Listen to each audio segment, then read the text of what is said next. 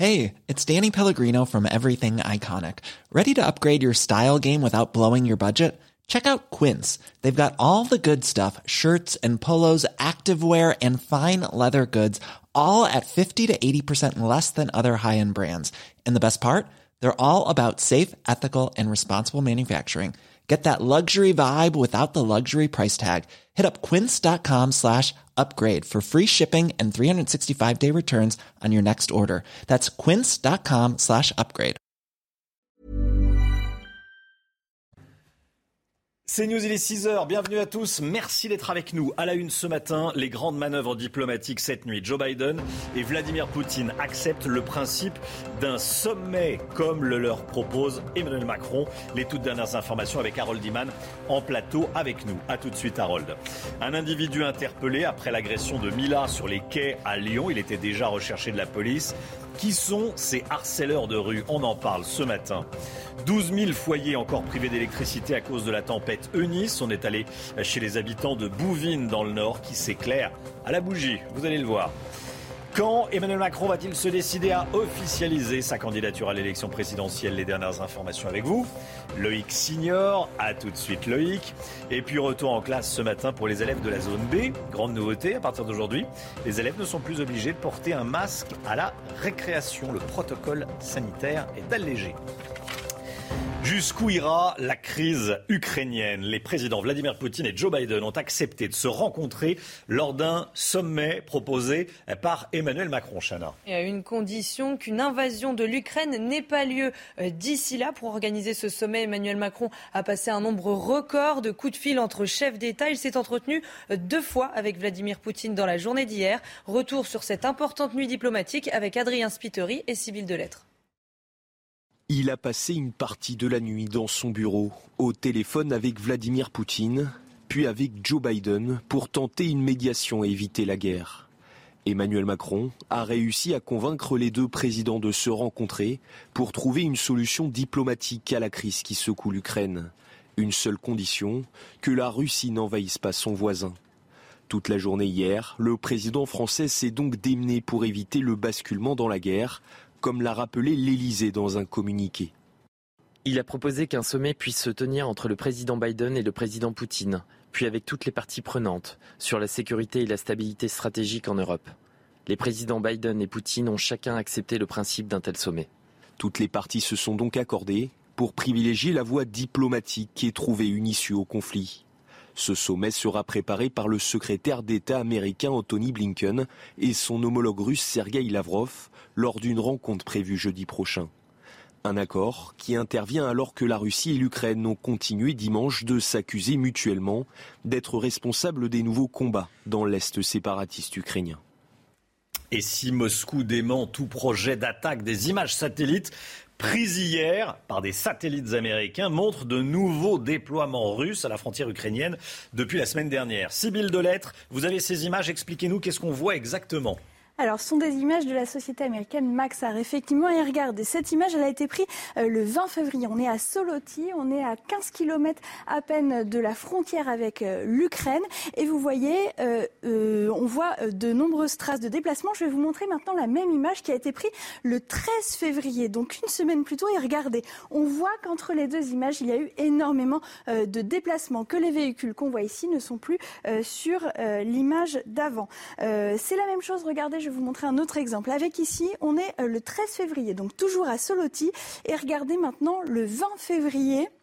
On peut voir que c'est euh, tout noir, qu'effectivement on voit euh, les traces de déplacement euh, dans la neige de ces troupes au sol. Alors il y a des déploiements au sol, mais il y a aussi des déploiements dans les airs. Alors on va aller dans une autre ville qui est euh, Valuiki. Alors là, on est à 10 km un peu plus euh, au nord, toujours à la frontière. Et là, regardez, on les voit. Ici, ce sont euh, des hélicoptères qui sont en train de se déployer. Et alors une dernière image toujours à Valuiki. On voit hein, dans la neige toutes ces traces de déploiement de troupes. Donc on voit hein, tous ces mouvements à la frontière. Et je vous rappelle donc que la Russie aurait massé près de 150 000 soldats à cette frontière. Merci beaucoup beaucoup, Sybille. Alors, Harold Iman, est-ce que le risque de guerre s'éloigne ou pas ce matin Il s'éloigne un tout petit peu puisque l'on se parle et donc on ne va pas entamer une guerre tout de suite. Mais cette guerre, quelque part, a déjà commencé.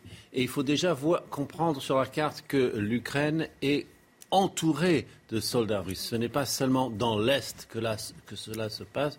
Vous voyez les positions. Et y compris en Biélorussie voisine, il y a 30 000 soldats russes qui font des exercices très très lourds.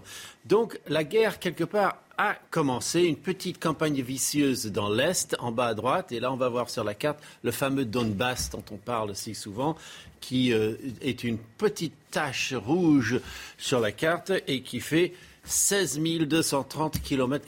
Ce n'est pas tout à fait rien. Et c'est là où on se bat. Territoire anciennement ukrainien jusqu'en 2014. Et là, on peut dire que la guerre a commencé. Elle a commencé. Pourtant, bon, Vladimir Poutine donne l'impression de chercher une solution diplomatique, alors même qu'il maintient tous ses soldats, et il a prolongé les exercices militaires, parce que c'est ça son prétexte. Je suis en exercice militaire, pas du tout une menace. Et il va les prolonger en Biélorussie, et il, estime que c'est innocent, mais voilà, c'est sa forme de pression. Merci beaucoup Harold Iman et on sera à 7h50 avec Meriadec Raffray, spécialiste des questions de défense. Meriadec Raffray, 7h50 dans la matinale, soyez là. Si vous le pouvez, bien sûr, l'agresseur présumé de Mila a été interpellé hier. C'est une information de nos confrères de Lyon Mag. Il était déjà recherché par les forces de l'ordre pour une affaire de vol à la roulotte, Chana. Hein. Mila avait porté plainte contre lui ce week-end après qu'il l'ait agressé sexuellement en pleine rue et en plein jour sur les berges du Rhône à Lyon. Une agression filmée par la jeune femme qui a ensuite publié la vidéo sur les réseaux sociaux. Rappel des faits avec Alexis Vallée. Un homme qui déboutonne son pantalon avant de lui cracher dessus, voire même l'agresser. Dans une série de vidéos, Mila veut montrer à quoi ressemble son quotidien. Ce mec-là m'a arraché mon téléphone des mains. Moi, j'étais désespérément en train d'essayer de le maîtriser parce qu'il était en train d'essayer de me taper. Et en même temps, j'essayais de récupérer mon téléphone parce qu'il menaçait comme ça de le jeter dans le Rhône. Harcelée par plusieurs individus alors qu'elle se promène sur les berges, l'adolescente de 17 ans décide de les filmer et de leur répondre. Je suis pas intéressée par vos avances sexuelles, on me traite de p travesti. Alors cassez-vous Cassez-vous Aucune femme n'a envie de vous toucher avec un bâton, bande de fils de c'est incroyable, tous les 20 mètres, je me fais arrêter par ces mecs-là. Tous les 20 mètres. Face à ces menaces de viol et d'agression sexuelle, Mila a décidé de porter plainte, selon son avocat.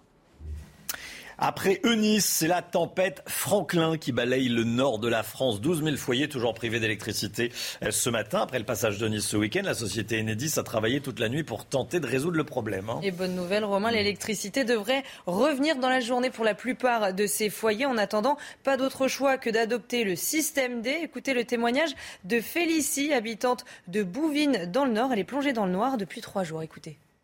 On vit à la, bougie du coup parce qu'on n'a pas du tout d'électricité. Pour charger les téléphones, euh, on a acheté des batteries portables et puis on va qu'on va recharger chez, nos grands-parents. On se lave chez eux. Euh, pour manger, pareil, on n'a rien donc on va manger chez eux. Et puis euh, bah, après j'étais travailler un peu chez des copines du coup donc on fait comme on peut cette histoire qu'on vous, raconte, ce matin. Deux hommes sont écroués après le viol d'une jeune handicapée à Neuilly-sur-Seine, près de Paris. Ils ont été mis en examen pour viol et vol en réunion sur personnes vulnérables. Hein. La victime handicapée physique et mentale a été agressée en pleine rue peu avant 20 h Les deux suspects d'origine roumaine sont âgés de 21 et 22 ans. Alexis Vallée. C'est dans cette rue tranquille du centre-ville de Neuilly que les faits se sont déroulés peu avant 20h, alors qu'une femme de 22 ans marchait seule sur le trottoir. Elle est agressée par deux suspects d'origine roumaine, âgés de 21 et 22 ans selon les informations du Parisien. Ces cris alertent un riverain qui met les deux agresseurs en fuite. La victime, handicapée physique et mentale, est heureusement en mesure de raconter les faits. Et grâce aux informations et aux images de vidéosurveillance de la ville, les suspects sont rapidement identifiés. Cette affaire ignoble, en fait, illustre l'ensauvagement de notre société. On voit qu'on a euh, deux voyous euh, quasi criminels qui n'hésitent pas à s'en prendre à une personne vulnérable puisqu'elle est handicapée toute seule en pleine rue pour pouvoir lui voler un téléphone portable et en plus l'agresser sexuellement. Donc c'est complètement ignoble. Les deux jeunes hommes sont interpellés dès le lendemain et mis en examen ce mercredi par un juge d'instruction du parquet de Nanterre pour viol en réunion sur personne vulnérable et pour vol en réunion. À Avranches, dans la Manche, l'homme qui a crié Allah Akbar pendant une messe est toujours recherché. Ça s'est passé euh, hier lors de la messe, donc à la basilique Saint-Gervais. Hein. Et peu avant 11h, en plein office religieux, les gendarmes sont intervenus, mais le suspect avait déjà pris la fuite. Il s'agirait d'un homme de type caucasien. Par sécurité, toutes les églises de la ville ont été fermées. Écoutez la réaction de Marc Fromager, c'est l'ancien directeur de la fondation Aide à l'église en détresse. Écoutez. Il faut partir du, pari que euh, eh tous ces lieux doivent rester ouverts. Il faut peut-être une vigilance accrue. Euh, il y a quelques mois, quelques années, lorsqu'il y avait euh, une espèce de tension sur, le terrorisme, on avait des, services d'ordre, donc des paroissiens qui, à l'entrée de, des églises, surveillaient un peu, regardaient ce qui se passait. C'est peut-être une solution.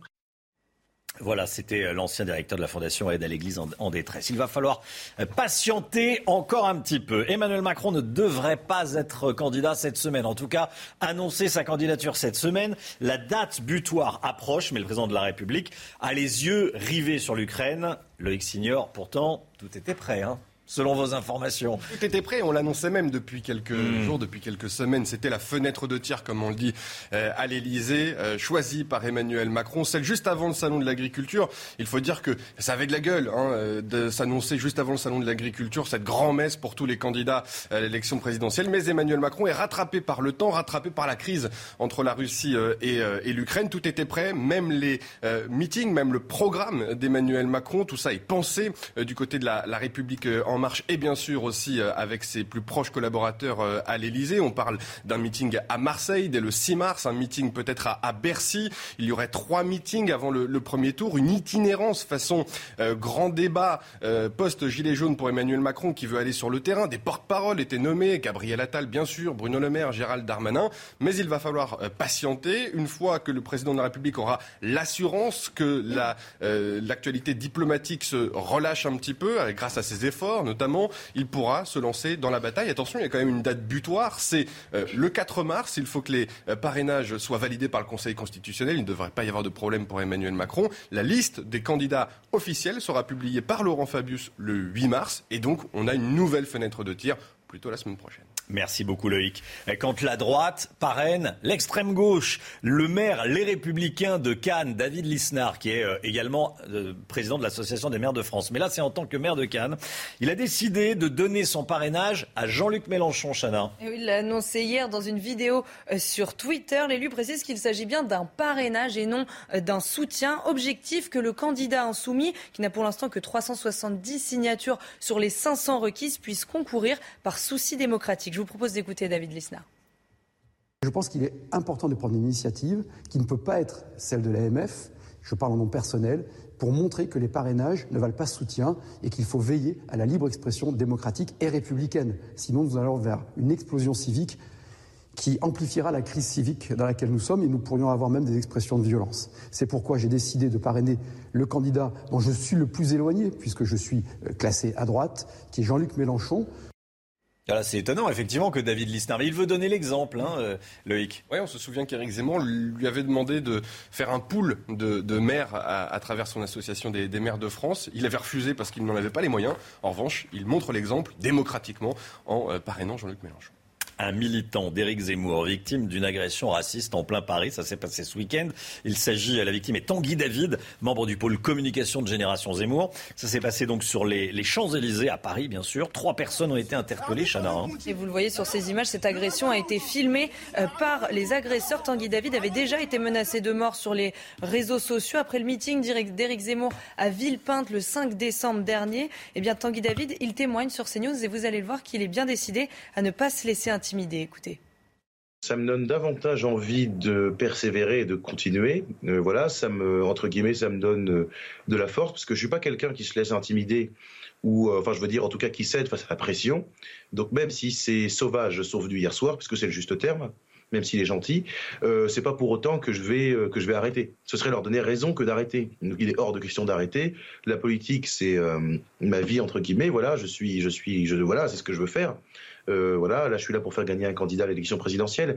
Il est hors de question de renoncer à la campagne. Ce serait vraiment, euh, voilà, je sais que beaucoup le comprendraient, mais non, il est, il est pas question de renoncer. À Aurillac, la garde à vue de la chasseuse de 17 ans, auteur du coup de feu qui a tué une randonneuse ce week-end, a été prolongée. Le meurtre accidentel de cette jeune femme de 25 ans, une randonneuse donc pendant une battue au sanglier, replace le débat sur la chasse au cœur de la campagne présidentielle. Je ne sais pas si c'est au cœur, en tout cas ça revient euh, dans la campagne. Alors est-ce qu'il faut interdire la chasse le week-end ou encore interdire la pratique aux mineurs? On voit ça avec Clémence Barbier et Charles Baget.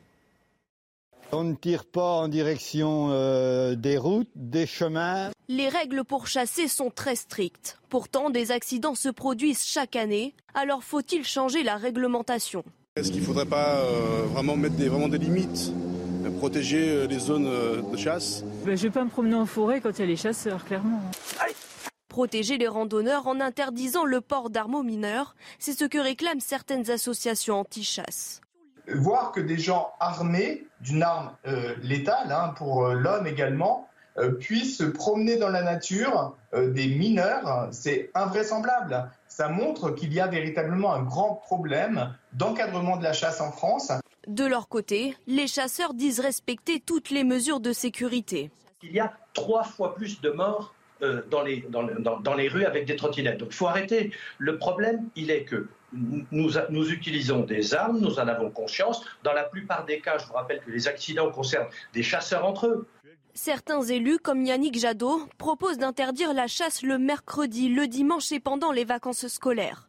Une pétition avait notamment recueilli plus de 120 000 signatures à l'automne dernier.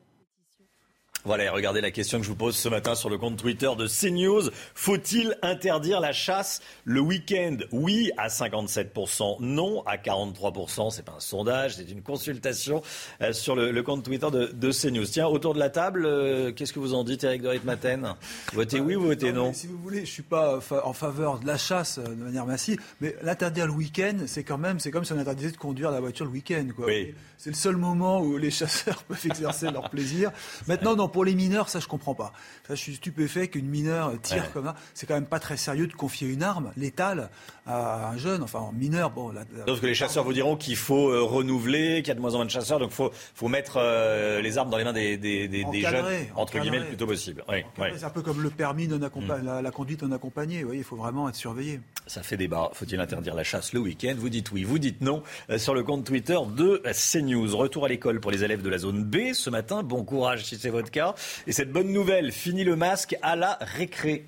Et oui, grâce à la décrue de la vague Omicron, les écoliers retournent en classe avec un protocole sanitaire allégé. Le ministre de l'Éducation, Jean-Michel Blanquer, a décidé euh, de lever un certain nombre de mesures. Alors concrètement, qu'est-ce qui change ce matin? On voit ça avec Alexis Vallée et Bora Agirbas. La rentrée risque d'être moins pénible pour les élèves de la zone B, comme à Lille, Amiens ou Aix-Marseille. À partir d'aujourd'hui, le masque n'est plus obligatoire pendant la récréation et pour les activités physiques en intérieur, à l'exception des sports de contact. En cas d'absence d'un enseignant, le brassage des classes de même niveau est de nouveau possible, mais la distanciation physique entre les élèves est maintenue. Si un cas positif est déclaré, fini les attestations de parents d'élèves et les trois tests, un seul sera demandé au bout de deux jours. Des mesures qui prendront effet à partir du 28 février pour les zones A et C, mais les syndicats restent sceptiques sur le protocole en place. Il y aura moins de tests, tant mieux pour les élèves, tant mieux pour les familles, parce qu'on sait que c'était très compliqué. On n'est pas sûr que les, les, annonces qui ont, qui ont, été faites euh, vont améliorer euh, grandement les choses, en tout cas au niveau du test. Pour le reste, bon, bah, ça s'améliore, mais ce n'est pas à la cause du ministre. Si le taux d'incidence continue de chuter, le protocole pourrait encore être allégé dans les prochaines semaines. Le ministre de la Santé estime notamment que le masque pourrait totalement disparaître des écoles, probablement à la mi-mars. Inquiétude en Angleterre. La reine Elisabeth II a été testée positive au Covid hier. La souveraine qui fêtera ses 96 ans le 21 avril prochain souffre de symptômes légers, nous dit-on, semblables à ceux d'un rhume Chana. Et bien qu'elle soit triplement vaccinée, cela ravive les inquiétudes liées à son état de santé. Mm. La reine avait rencontré son fils, le prince Charles, le 8 février dernier, deux jours avant que celui-ci ne soit testé positif. Donc il y a de gros, il y a une grosse suspicion. C'est un gros bisou, je pense. Ils ont dit bah, bah oui, du, bah c'est un fils qui voit sa mère et bon, effectivement, il y a de, une forte suspicion que ce soit le, prince Charles qui lui ait euh, transmis le Covid. Allez, 6h19, l'économie tout de suite avec vous, Eric Dorit Maten. Le secteur aéronautique, Eric, doit faire face à une flambée des coûts des carburants. Euh, ça s'arrange pas avec l'Ukraine, ça sera répercuté. Euh, on sait de combien? Alors écoutez, oui. Sur le prix des billets. Absolument sur le prix des billets. En fait, c'est la IATA, l'Organisation internationale du transport aérien, qui dit on ne pourra pas digérer les hausses euh, sur le prix du carburant. Et en aéronautique, on parle de kérosène. Et là, effectivement, 68% de hausse. Hein. je ne parle pas du billet, mais de hausse du coût du kérosène. Un kérosène, c'était 50 centimes environ le litre, ça, ça passe à 80-90 centimes. Donc vous voyez, c'est quand même 30 à 40 centimes de plus. Et donc, sur les billets d'avion, pour vous, pour les particuliers, vous qui allez prendre l'avion, il faut s'attendre à 5% de hausse qui n'est quand même pas négligeable. Voilà donc ce qu'il faut comprendre. Maintenant, il y a d'autres phénomènes. C'est que le poste carburant pèse de plus en plus lourd, 30%, dit-on, hein, pour les compagnies, c'est ce que ça pèse dans, dans les dépenses de la compagnie. Ensuite, les compagnies doivent faire face maintenant au remboursement des crédits, des prêts qui ont été accordés. Et puis, il y a la chute des passagers business, ça c'est le troisième paramètre. Donc tout ça alourdit les pertes des compagnies. Air France, aux premières loges, est très gênée, puisqu'elle euh, doit commencer à rembourser sa dette. Et donc l'État, une fois de plus, l'État et ses autres actionnaires vont voler à son secours en apportant 4 milliards supplémentaires. Grâce à une augmentation de capital. Mais vous voyez, ça n'est pas fini, hein, ça n'est pas la fin du, du, tunnel pour les compagnies aériennes qui souffrent énormément. Et surtout que Air France a même envisagé de commencer à vendre une partie euh, de ses actifs, pas ses avions, mais une partie de ses actifs, car la priorité, c'est rembourser la dette. 6h21. Restez bien avec nous. Dès le début du journal de, 6h30, on vous parlera de ce qui, s'est passé euh, ce week-end à, Lyon. Euh, Mila agressée par euh, plusieurs individus. L'un d'entre eux a été interpellé. On va vous donner toutes nos informations. Et puis on va parler de l'Ukraine, évidemment. Et cette information de la nuit, Poutine et Biden qui acceptent de participer tous les deux à un sommet qui a été proposé par Emmanuel Macron cette nuit. On se dirige vers un sommet Russie-États-Unis. Les dernières informations tout au long de la matinale. Restez bien avec nous sur CNews. À tout de suite. Rendez-vous avec Pascal Pro dans l'heure des pros, du lundi au vendredi de 9h à 10h30. 6h26, le sport, on commence avec le football et cette victoire en Ligue 1, victoire de Clermont face à Marseille hier soir, 2 buts à 0 au Vélodrome. Au Vélodrome. Et ce sont les Clermontois qui ont ouvert le score à la 13e minute grâce à Bayo en seconde période. Marseille a essayé de répondre mais n'a pas réussi à marquer. Deuxième but marqué par Clermont à la 84e minute sur corner. Coup d'arrêt pour l'OM qui avait enregistré deux victoires euh, consécutives. On va regarder ce qu'a dit Dimitri Payet, capitaine de l'Olympique de Marseille après cette rencontre ce soir. Il nous a manqué de l'humilité. On s'est fait donner une bonne leçon par une équipe de Clermont qui a joué qui a couru ensemble, qui a mérité cette victoire. Il va falloir dégonfler un peu les têtes, se remettre à bosser. Le temps tout de suite avec encore du vent. Hein. De la neige dans les Alpes du Nord, hein, Claire. Exactement. Des quantités plutôt abondantes, entre 30 et 50 cm sont attendues, particulièrement en Savoie et Haute-Savoie, à partir de 800 mètres d'altitude, alors que pour les Alpes du Sud, eh bien, ça sera un petit peu plus compliqué, puisque, en effet, elles sont en déficit de neige depuis déjà le début de l'année. Donc, associé justement à ces neiges, bah, cette perturbation, tout simplement, qui serpente hein, du sud-ouest en remontant euh, vers les Alpes, donc des pluies qui seront quand même continues, alors qu'à l'arrière, ça sera surtout un régime de traîne plus ou moins actif, avec quand même de bonnes averses, mais aussi quelques timides éclaircies. Vous aurez remarqué que le vent commence à mollir. D'ailleurs, dans l'après-midi, il continue de mollir, même si les rafales vont se renforcer quand même euh, près de la Méditerranée, alors qu'on aura seulement 80 km heure du côté euh, des Hauts-de-France. Et puis, donc, associé à ça, quelques éclaircies au niveau de la façade ouest pour les températures positives en matinée, entre 2 et 11 degrés en matinée. Donc, dans l'après-midi, elle reste printanière jusqu'à 18 degrés près de la Méditerranée. C'est News, il est 6h30. Bienvenue à tous. À la une ce matin, un individu interpellé après l'agression de Mila sur les quais de Lyon. Il était déjà recherché de la police. Qui sont ces harceleurs de rue On en parle ce matin. Les grandes manœuvres diplomatiques cette nuit. Joe Biden et Vladimir Poutine acceptent le principe d'un sommet, comme le leur a proposé Emmanuel Macron. Les toutes dernières informations avec Harold Iman en plateau.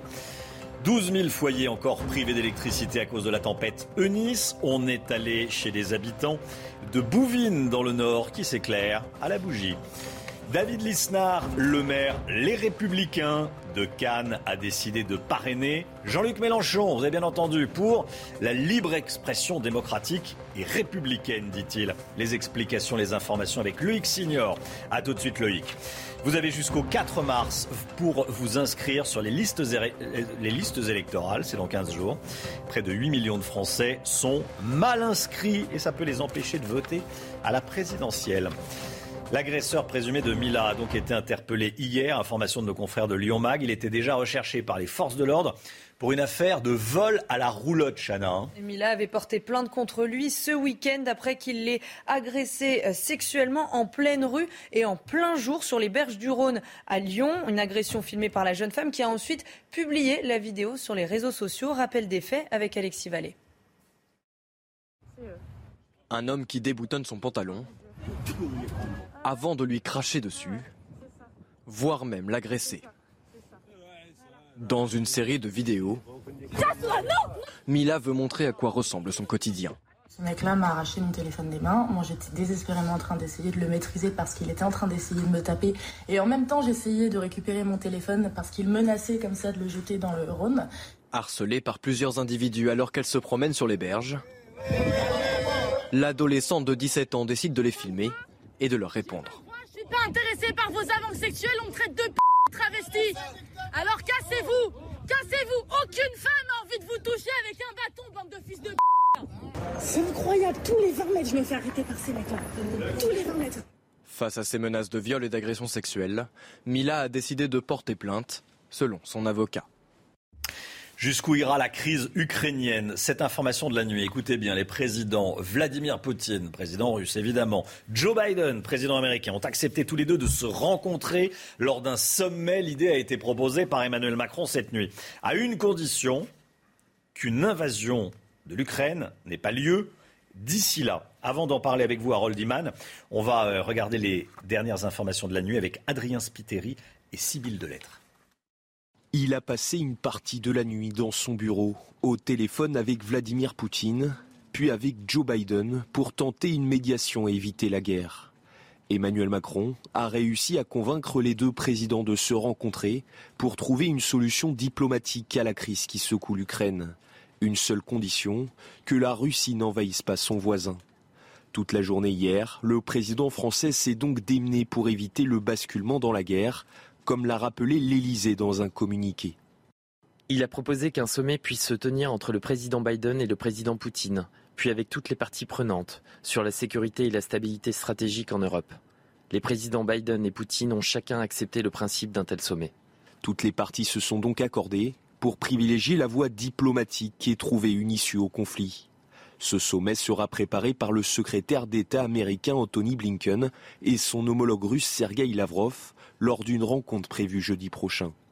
Un accord qui intervient alors que la Russie et l'Ukraine ont continué dimanche de s'accuser mutuellement d'être responsables des nouveaux combats dans l'Est séparatiste ukrainien. Regardez ces images fournies par des satellites américains. Euh, on y voit ce qui apparaît être comme des mouvements de troupes. Soloty, Russie, le 20 février, c'est-à-dire hier, il y a plus de chars hier qu'il n'y en avait, regardez, le 13 février, une semaine euh, plus tôt. Donc il y a des, il y a des, mouvements euh, de troupes. Il y a des mouvements de troupes. Ça bouge. Ce sont des images euh, américaines avec nous Harold Iman. Harold, ces images sont fournies euh, par euh, les Américains. C'est une guerre également de l'information. Hein. Tout à fait. Et, certaines de ces images viennent de compagnies satellitaires privées. Donc on peut les acheter si on veut. Donc euh, cette guerre des, images, évidemment que côté Kremlin, on comprend tout à fait que ceci va être visible. Donc c'est peut-être une façon de nous faire peur. Regardez toutes les troupes que nous sommes capables d'amasser le long, de cette frontière russo-ukrainienne. Et je voudrais appeler la carte pour que vous voyez ce que c'est que cette frontière russo-ukrainienne. L'Ukraine est vraiment encerclée sur les trois quarts de son territoire par des positions euh, russes tout à fait impressionnantes, y compris le long de la frontière de la Biélorussie. Ce n'est pas rien, 30 000 troupes rien que dans ce pays allié de euh, Moscou. Donc ces images nous, nous amènent à croire que nous sommes entre 150 000 et 200 000 troupes positionnées. C'est vraiment beaucoup trop pour la quiétude. Et donc, qu'est-ce que cela entraîne comme euh, réaction de l'Ukraine? Bah, L'Ukraine demande un peu l'aide, le soutien international, et le soutien international vient par la diplomatie, dont on a dit un mot, cette diplomatie qui devrait épargner à la fois une, invasion à l'Ukraine et à Vladimir Poutine une guerre qui serait suivie d'une, de sanctions terribles contre le gaz et d'autres produits. Et ce n'est pas bon parce que là, on aurait Vladimir Poutine qui tue son propre client c'est peut-être ça le gros frein dans cette histoire. Harold Iman avec nous ce matin. Après Eunice, c'est la tempête Franklin qui balaye le nord de la France. 12 000 foyers toujours privés d'électricité ce matin, après le passage de Nice. Hein. La société Enedis a travaillé toute la nuit pour trouver une solution et bonne nouvelle, l'électricité devrait revenir dans la journée dans la plupart de ces foyers. En attendant, pas d'autre choix que d'adopter le système D. Bora Girbas et Sybille Delettre ont rencontré une famille de bouvines dans le nord, plongée dans le noir depuis trois jours. Regardez. Depuis trois jours, cette ambiance tamisée, forcée, dans cette maison.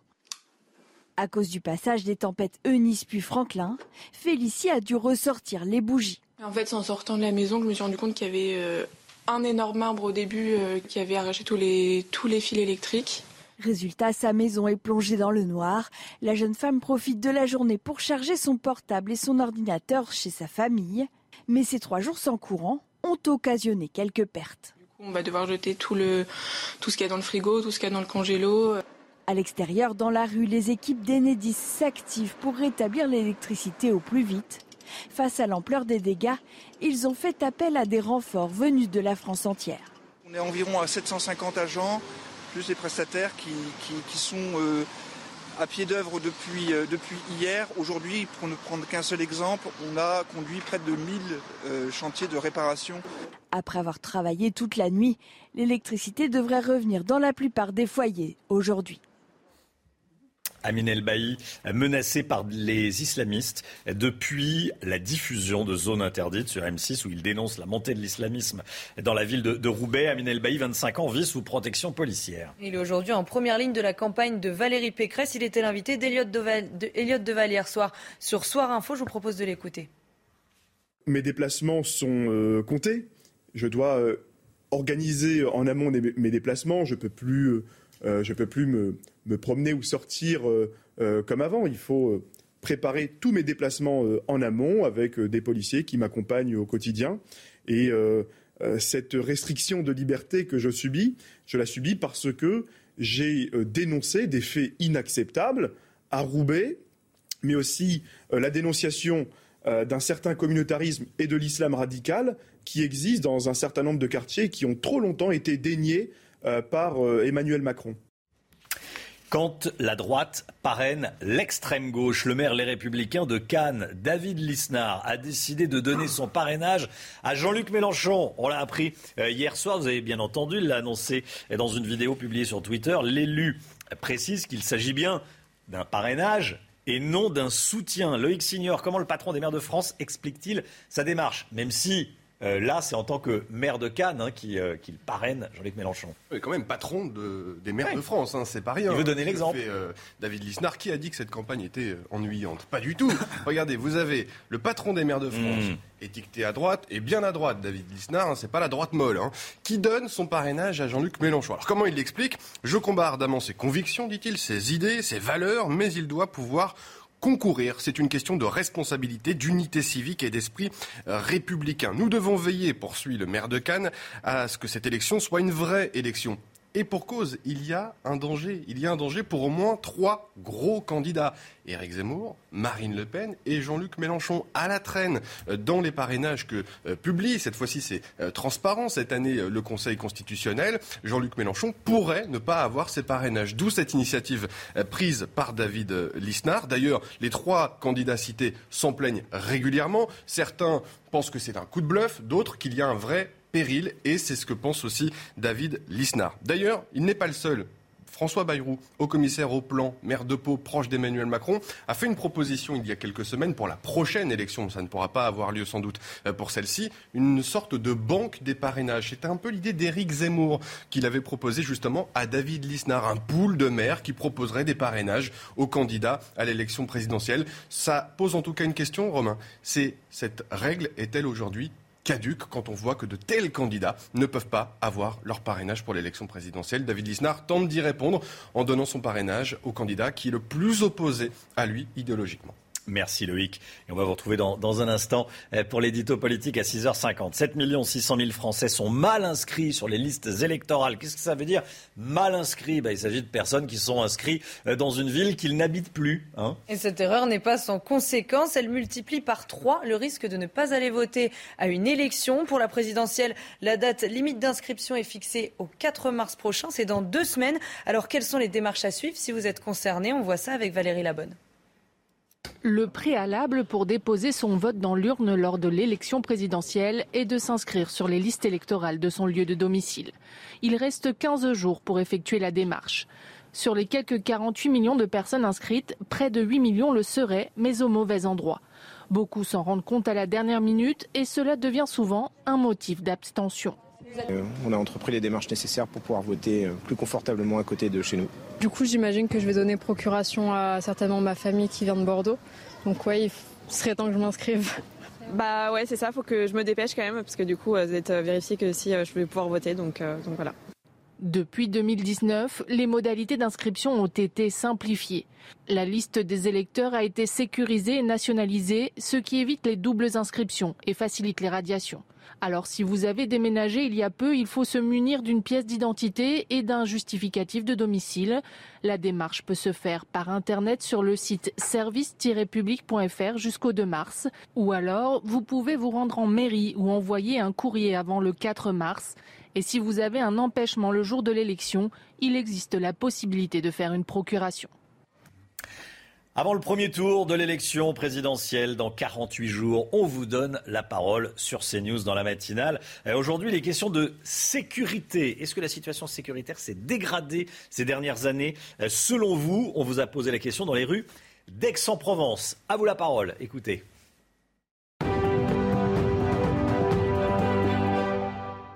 Oui, la situation sécuritaire s'est dégradée en France déjà depuis de nombreuses années.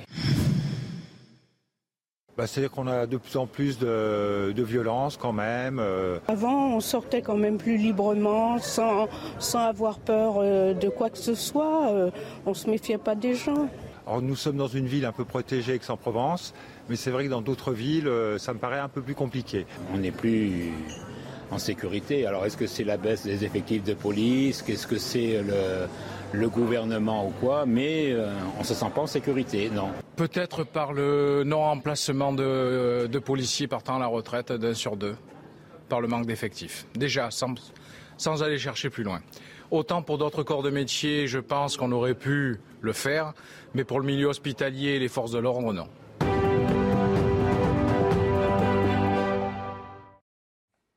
Voilà, à vous la parole, c'est euh, tous les matins dans la matinale en attendant le premier tour de la présidentielle.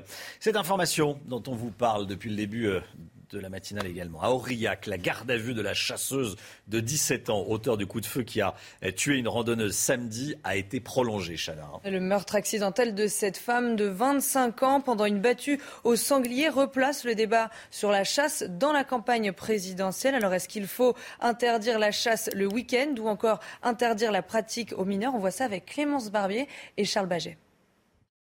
On ne tire pas en direction euh, des routes, des chemins. Les règles pour chasser sont très strictes. Pourtant, des accidents se produisent chaque année. Alors faut-il changer la réglementation? Est-ce qu'il ne faudrait pas euh, vraiment mettre des, vraiment des limites, euh, protéger euh, les zones de chasse? Ben, je vais pas me promener en forêt quand il y a les chasseurs, clairement. Protéger les randonneurs en interdisant le port d'armes aux mineurs, c'est ce que réclament certaines associations anti-chasse. Voir que des gens armés d'une arme euh, létale, hein, pour euh, l'homme également, euh, puissent se promener dans la nature euh, des mineurs, c'est invraisemblable. Ça montre qu'il y a véritablement un grand problème d'encadrement de la chasse en France. De leur côté, les chasseurs disent respecter toutes les mesures de sécurité. Il y a trois fois plus de morts euh, dans, les, dans, les rues avec des trottinettes. Donc il faut arrêter. Le problème, il est que nous, nous, utilisons des armes, nous en avons conscience. Dans la plupart des cas, je vous rappelle que les accidents concernent des chasseurs entre eux. Certains élus, comme Yannick Jadot, proposent d'interdire la chasse le mercredi, le dimanche et pendant les vacances scolaires. Une pétition avait notamment recueilli plus de 120 000 signatures à l'automne dernier. Question, faut-il mieux encadrer la chasse? Cette question, on vous la pose ce matin sur le compte Twitter de CNews. Regardez vos réponses. Oui, il faut mieux, enfin, il faut interdire la chasse le week-end. Non, il ne faut pas interdire la chasse le week-end. Ce sont vos réponses. On le dit à chaque fois, mais c'est toujours important de le préciser. Euh, ce n'est pas un sondage, c'est une consultation sur Twitter. Allez, le sport tout de suite.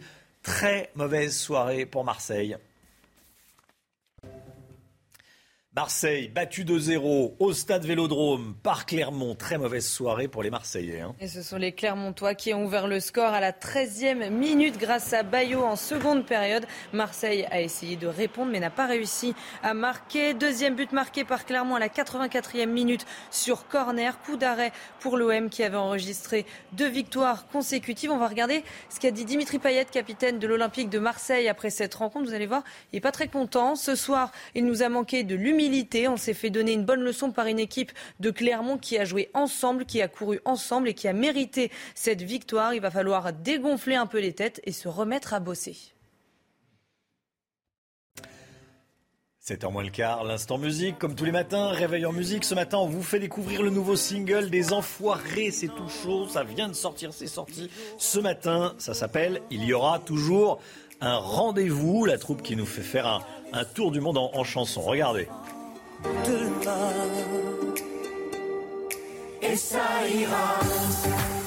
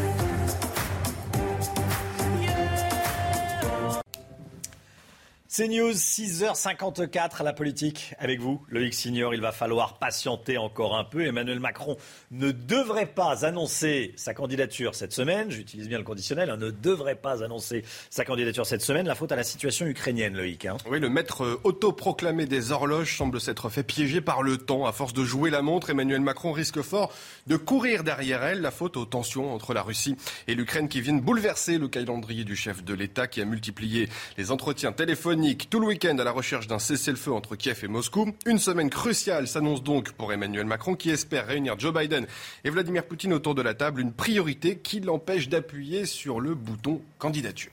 Alors, tout était pourtant prêt pour cette semaine, marquée notamment par l'ouverture euh, vendredi, hein, vendredi samedi euh, pour euh, le public du salon de l'agriculture. Oui, à commencer par une veillée d'armes ce soir au QG du presque candidat.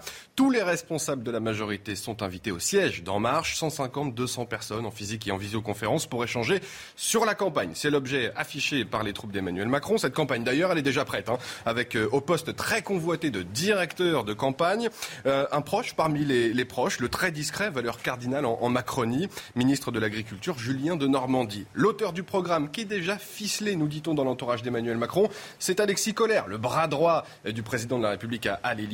Un porte-flingue nommé en chef, Gabriel Attal, évidemment, et des ministres en, pointe pour battre le rappel sur les plateaux de télévision, le maire Darmanin, Borne, Amélie de Montchalin ou encore Roselyne Bachelot, choisie par Emmanuel Macron pour porter sa parole. Sur la forme, il ne devrait pas y avoir de nombreux meetings, trois tout au plus. Le premier dès la semaine prochaine, normalement le 6 mars au Parc Chaillot à Marseille. La salle de Paris-Bercy a semble-t-il déjà été réservée par les équipes d'En Marche. Macron veut surtout aller sur le terrain avec une recette qu'il connaît, couronnée de succès. Un mélange entre le grand débat post-Gilets jaunes et l'itinérance mémorielle où le président avait traversé les départements du nord et de l'est de la France en solitaire. C'est le maître mot à l'Élysée.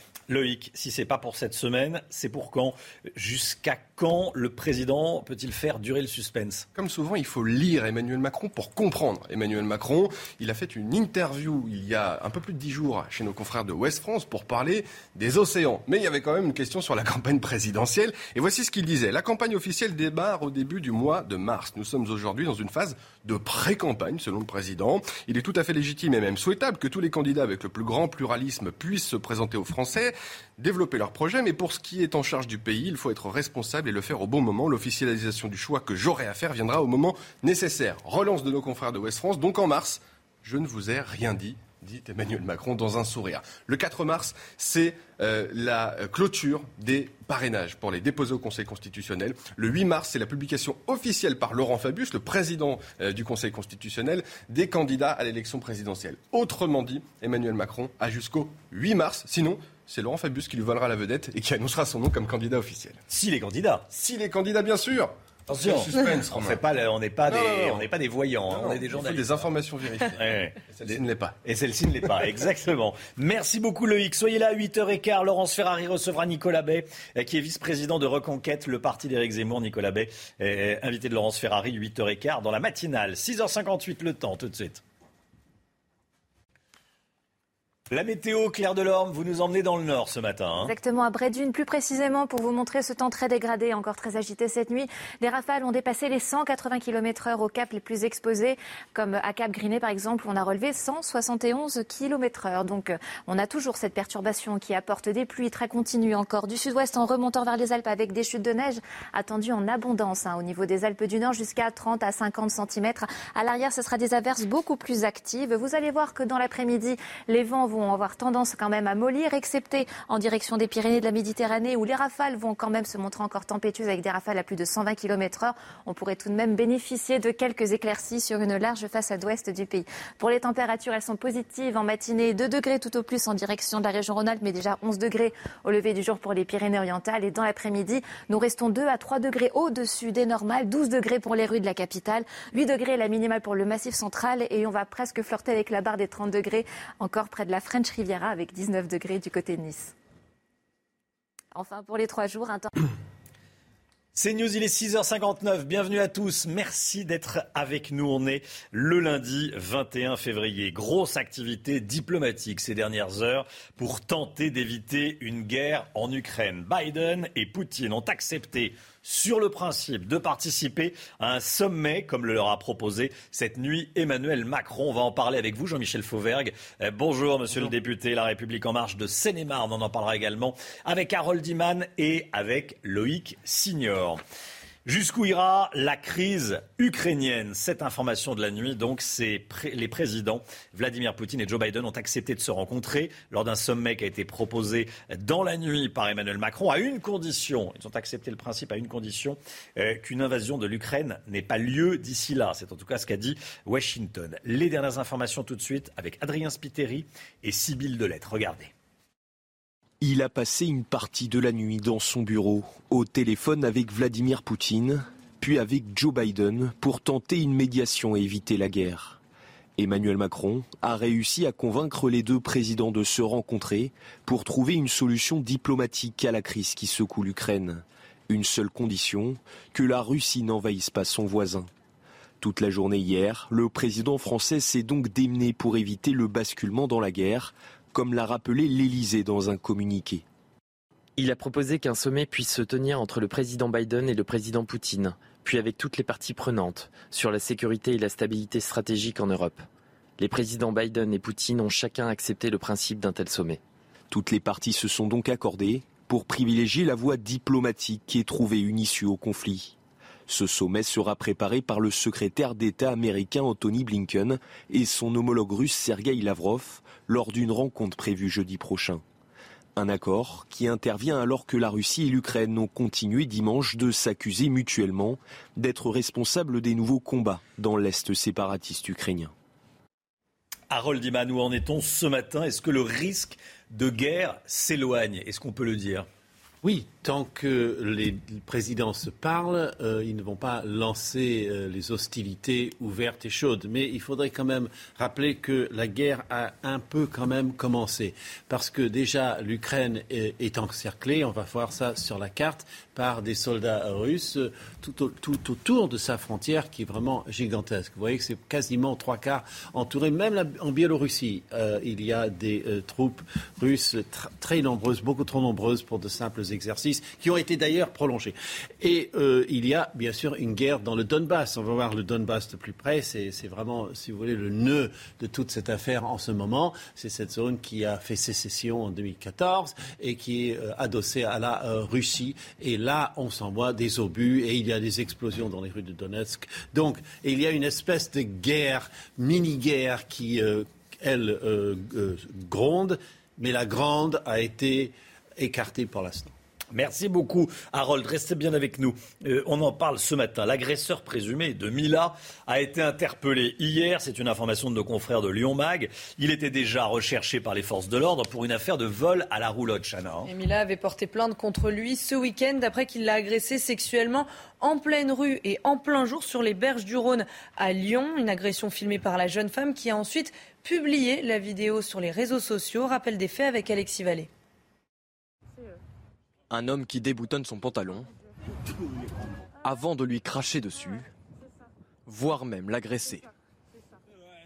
Dans une série de vidéos, Mila veut montrer à quoi ressemble son quotidien.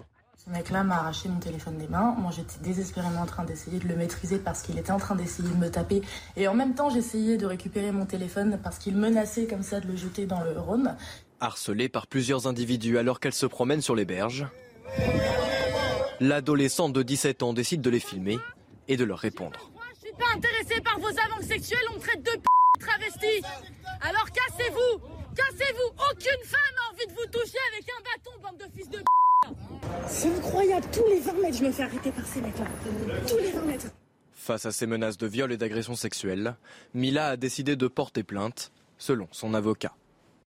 Après Eunice, c'est la tempête Franklin qui balaye le nord de la France. 12 000 foyers toujours privés d'électricité ce matin, Chana. Et oui, après le passage de Nice ce week-end, la société Enedis a travaillé euh, toute la nuit pour résoudre le problème. Et bonne nouvelle, l'électricité devrait revenir dans la journée dans la plupart de ces foyers. Quand la droite parraine l'extrême gauche, le maire Les Républicains de Cannes, David Lisnard, a décidé de donner son parrainage à Jean-Luc Mélenchon. Hein. Et oui, vous avez bien entendu, il l'a annoncé hier dans une vidéo publiée sur Twitter. L'élu précise qu'il s'agit bien d'un parrainage et non d'un soutien. Objectif que le candidat insoumis, qui n'a pour l'instant que 370 signatures sur les 500 requises, puisse concourir par souci démocratique. Écoutez David Lisnard.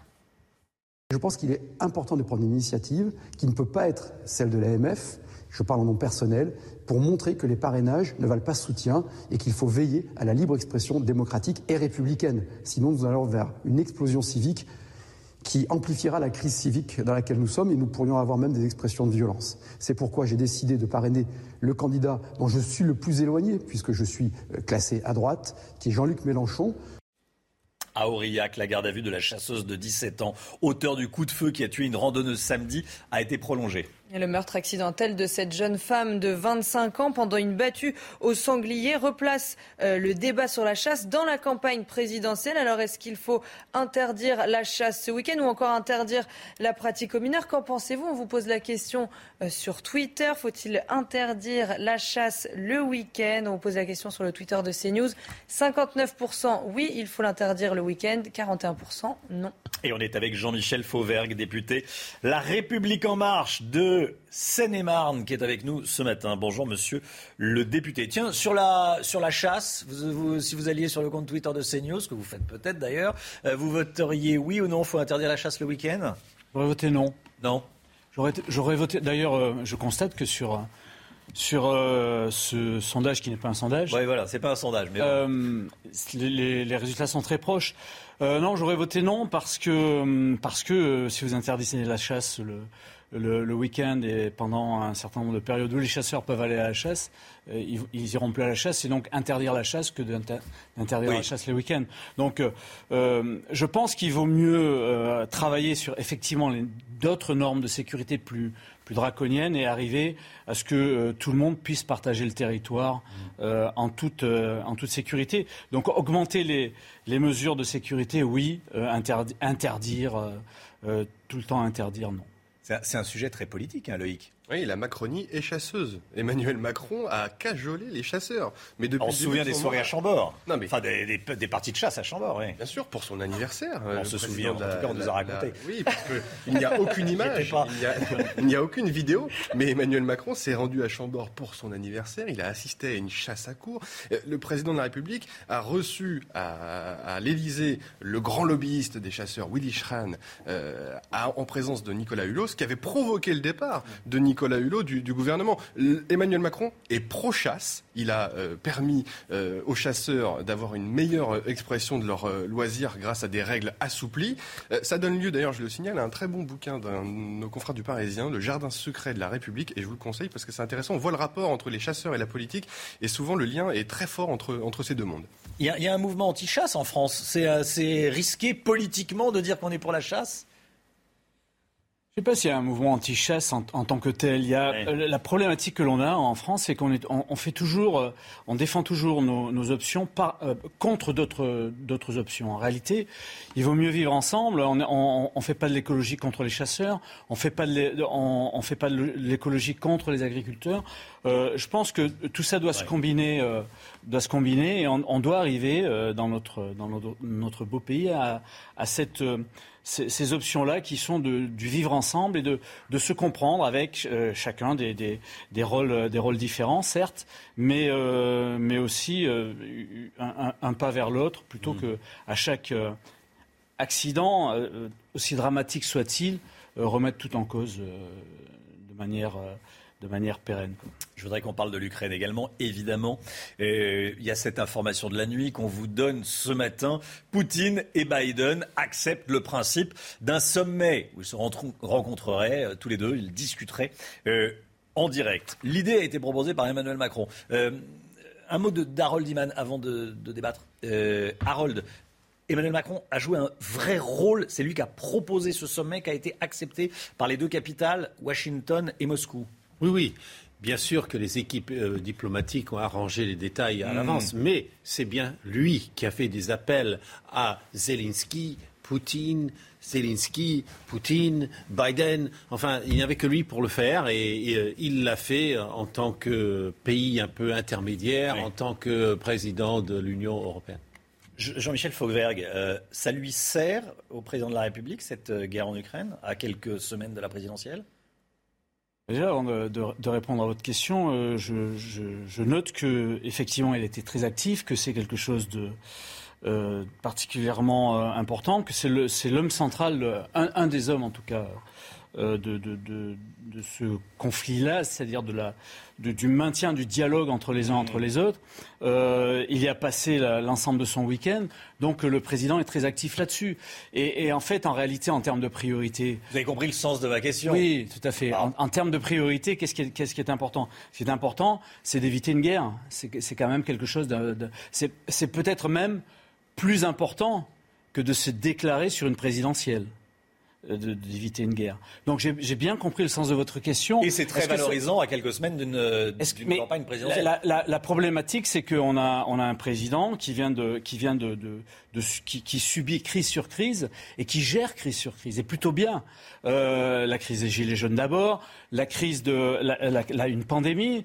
Ex- Excusez du peu, mais une pandémie euh, quand même, et maintenant la menace d'une guerre. Donc, il est au centre de, il est au centre de ces, problématiques-là. Il prend les, choses à bras le corps et plutôt bien. Alors, est-ce que ça lui sert? Moi, j'espère que ça va lui servir parce que il prouve qu'il est le, chef de l'État. Il prouve que dans des situations de tension de ce type-là, on peut compter sur lui et, qu'il entraîne les autres acteurs, euh, en particulier des pays majeurs. Allez, j'aimerais qu'on parle également de Mila. Euh, Mila s'est fait agresser par des individus sur les quais du Rhône ce week-end à Lyon. Un individu s'est fait arrêter. Il était déjà recherché par les policiers pour des vols. On va regarder euh, ce qui s'est passé. Euh, c'est violent, c'est euh, pas très élégant, c'est le moins qu'on puisse dire. c'est ça le, harcèlement de rue. Est-ce qu'on a les, images? Voilà, ça va, ça va arriver. Bon, ça arrive de, Lyon à nos studios de, de Boulogne. On les regarde. Regardez.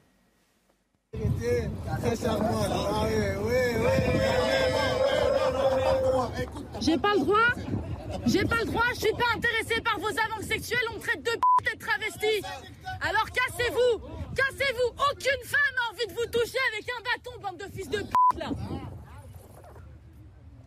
C'est eux. Oh mon dieu. Ah ouais? Ouais ouais, c'est ça. C'est ça. C'est ça. Ouais, c'est voilà. Jean-Michel Fauvergue, euh, quand on dit que la France est fatiguée, que la France euh, est agacée, énervée, est-ce qu'elle n'est pas énervée par ça? On est, on est, on est un week-end, euh, on se promène sur les quais du Rhône, quai de la Saône, qui depuis, depuis des siècles ça existe, et, on, est agressé comme ça par, par ce type d'individu. Qu'est-ce que ça vous inspire, vous? Bien évidemment que euh, les, les, images que l'on voit sont particulièrement euh, euh, énervantes, horripilantes, agaçantes, enfin tous les tous les ah c'est plus qu'énervant les, les, adjectifs. la, la, réalité de la réalité des choses, c'est vous vous posiez la question est-ce qu'on est, est face à une agression sexuelle? Oui, bien sûr on est face à une agression sexuelle. Et, d'ailleurs, euh, ça a été pris très au sérieux par les, services enquêteurs, puisqu'il y a une arrestation. Euh, euh, et, donc, je, suppose que d'autres arrestations vont avoir lieu, puisqu'il y, avait toute une bande de... alors on appelle ça typiquement des individus. D'individus, peut-être des, des, MNA, mineurs non accompagnés, on ne sait pas, mais, mais d'après les quelques renseignements. Si c'était des MNA, ils doivent être renvoyés si on a la possibilité de les renvoyer, parce qu'attention, il y, a, aussi, des, situations dans lesquelles nous n'avons pas la possibilité de les renvoyer. Moi, euh, je suis très clair sur, ce, genre d'attitude et sur des attitudes, euh, évidemment, de tout, délinquant et de tout, euh, criminel. À chaque fois que l'on peut, et le, ministre de l'Intérieur est très clair aussi, d'ailleurs, dans ce domaine. À chaque tout le monde est très clair. Tout le monde. à chaque fois que l'on peut. Mais, j'allais dire, heureusement. À chaque fois que l'on peut renvoyer, il faut renvoyer. Mais la question, c'est en fait, à chaque fois, c'est toujours la même chose. C'est-à-dire que le problème, c'est pas ce qui s'est passé, c'est que ça se reproduise pas. C'est ça le souci. Euh, qui, est, des, qui est des violences, mais que, que l'individu ne recommence pas. Ah, Là, visiblement, il a été déjà il recherché pour euh, vol à la roulotte. Ensuite, Attendez, vous il parlez, a l'air bien ennuyé. Vous parlez bien évidemment du même individu, parce que que des faits d'agression ne se reproduisent pas, on n'y arrivera par pas. Les mêmes, Par les mêmes. Alors, par le même, effectivement, on a un problème de travail contre la multirécidive et on a un problème de travail contre la multiréitérance. Sur le fait, les agressions, il y en a toujours eu et il y en aura certainement malheureusement d'autres. Oui. Le problème, c'est qu'un même individu ne recommence pas dix fois la même chose. Encore, je suis gentil. Exactement. Donc, il y, a y, a, une évolution. Vous savez que la, situation s'est dégradée depuis des, des, dizaines d'années. Mm. Elle s'est dégradée au fur et à mesure. On arrive à un tel point que maintenant, il faut il, faut s'attaquer à la multirécidive et la multiréitérance, qui n'est pas la même chose. C'est la multiréitérance, c'est quelqu'un qui fait plusieurs types oui, de la récidive, c'est pour un même fait, euh, un voleur qui eh il, faut, il, faut, s'y attaquer euh, très sérieusement parce que un minimum d'individus crée un maximum de gêne et de délits. Et donc, et donc c'est une, c'est une piste sur laquelle il faut travailler. Merci beaucoup Jean-Michel Fauvergue, député La République En Marche de Seine-et-Marne. Vous deviez débattre avec David Guiraud euh, de la France Insoumise qui a eu un problème de taxi. Écoutez, ça arrive, c'est comme ça. Du coup, euh, eh ben, on, vous a euh, entendu. Je lui, conseille le, je lui conseille le deux roues. Oui. C'est plus populaire. Pour la France Insoumise, c'est bien. Il sera le. Les absents ont toujours tort. Ah, merci beaucoup Jean-Michel Fauvert. Merci euh, d'avoir été avec nous ce matin. L'économie tout de suite avec Eric de Ritmaten. On va parler, on va parler des billets d'avion. Euh, les prix pourraient augmenter. Pourquoi? Explication signée Eric de Ritmaten dans quelques secondes. C'est bien. Éric de Matin, le secteur aéronautique doit faire face à une flambée des coûts de carburant, le kérosène en l'occurrence. Ça ne s'arrange pas avec la crise en Ukraine. Ça sera répercuté sur le prix des avions. On sait de, dans quelle proportion Eh bien oui. Le prix des, billets, des billets d'avion, pardon, j'ai dit prix des avions. Prix des billets d'avion, dans quelle proportion Le prix du billet, il devrait augmenter de 5%, hein, donc cette année. Alors ça, c'est une évaluation euh, des experts. Pourquoi? Parce que, si vous voulez, aujourd'hui, la IATA, qui est l'Organisation internationale du transport aérien, estime que le kérosène, hein, c'est le nom du carburant pour les avions, a énormément augmenté, plus 68% en un an. Pour vous donner un ordre d'idée, c'est 30 à 40 centimes de plus par litre. Vous voyez, les avions, c'est comme les voitures, c'est concerné de la même manière. Alors, donc ce poste carburant, il pèse 30% dans le coût euh, d'un affrètement d'avion, donc c'est quand même considérable. Et puis, pour ne rien arranger, vous savez que les compagnies aériennes euh, doivent faire face au remboursement des prêts hein, garantis par l'État, par les États. Il y a aussi la chute des passagers à faire. Et donc, je parle de ça parce qu'Air France doit de nouveau faire l'appel à l'État. Il va y avoir une recapitalisation. Alors, les actionnaires vont tous monter au créneau. Hein. Air France, bien sûr, va être aidé par, par l'État français qui possède 28% du capital, mais aussi par ses autres actionnaires chinois et américains. Et donc, Air France envisage aussi de vendre une partie de ses actifs, pas ses avions, mais une partie de ses actifs. Pourquoi? Parce que l'heure est venue maintenant de rembourser la dette. C'est News, il est 7h18. Le sport, tout de suite, on va vous parler de la très mauvaise soirée de Marseille. Très mauvaise soirée pour les Marseillais. Au stade Vélodrome, ils ont été battus 2 buts à 0 par Clermont en Ligue 1. Exactement, les Clermontois ont ouvert le score à la 13e minute grâce à Bayo. En seconde période, Marseille a essayé de répondre mais n'a pas réussi à marquer. Deuxième but marqué par Clermont à la 84e minute sur corner. Coup d'arrêt pour l'OM qui avait enregistré deux victoires consécutives. On va regarder ce qu'a dit Dimitri Payet, capitaine de l'Olympique de Marseille après cette rencontre. Vous allez voir, il n'est pas très content. Ce soir, il nous a manqué de l'humilité. On s'est fait donner une bonne leçon par une équipe de Clermont qui a joué ensemble, qui a couru ensemble, qui a mérité cette victoire. Il va falloir dégonfler un peu les têtes et se mmh. remettre à bosser. Bah, il, est, il est lucide et fair play. Hein. il, est, il est lucide parce que bah, les Clermontois ont été meilleurs et fair play, vous dit, bah, euh, pour la même raison, ils, ils ont gagné. Il recadre les troupes. Il recadre les troupes, exactement. 7h19. Restez bien avec nous dans un instant, on va parler voiture. Vous savez, la matinale de CNews, c'est la seule matinale qui vous parle euh, de votre voiture. Tous les matins, on retrouve Pierre Chasseret. Bonjour Pierre. Bonjour Romain. Dans un instant, on va parler de la grande distribution ou, du, ou des carburants premium. Vous savez, parfois on se dit, tiens, est-ce que le carburant que je paye un petit peu moins cher au supermarché est de moins bonne qualité euh, que le carburant que je paye un petit peu plus cher dans une station de marque? Eh bien, des réponses dans un instant avec Pierre Chasseret. Et puis on va parler évidemment de l'Ukraine et cette euh, annonce de la soirée. Biden et Poutine, Joe Biden, Vladimir Poutine ont accepté le principe d'un sommet comme le leur a proposé Emmanuel Macron cette nuit. Toutes nos informations ce matin. A tout de suite. Rendez-vous avec Pascal Pro dans l'heure des pros, du lundi au vendredi de 9h à 10h30. C'est News, il est 7h25. Grande distribution ou carburant premium sont les vacances de la zone C qui débutent aujourd'hui.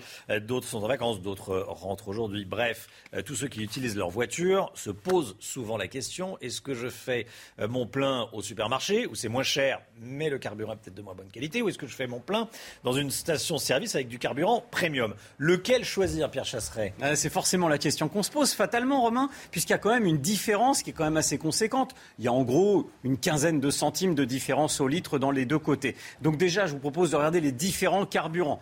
Ça y perd son latin. Entre le gazole et le gazole premium sur le diesel, ça va. Et ensuite, vous avez l'essence, samplon 95, samplon 95 E10, samplon 98. À cela, vous ajoutez à chaque fois les premiums.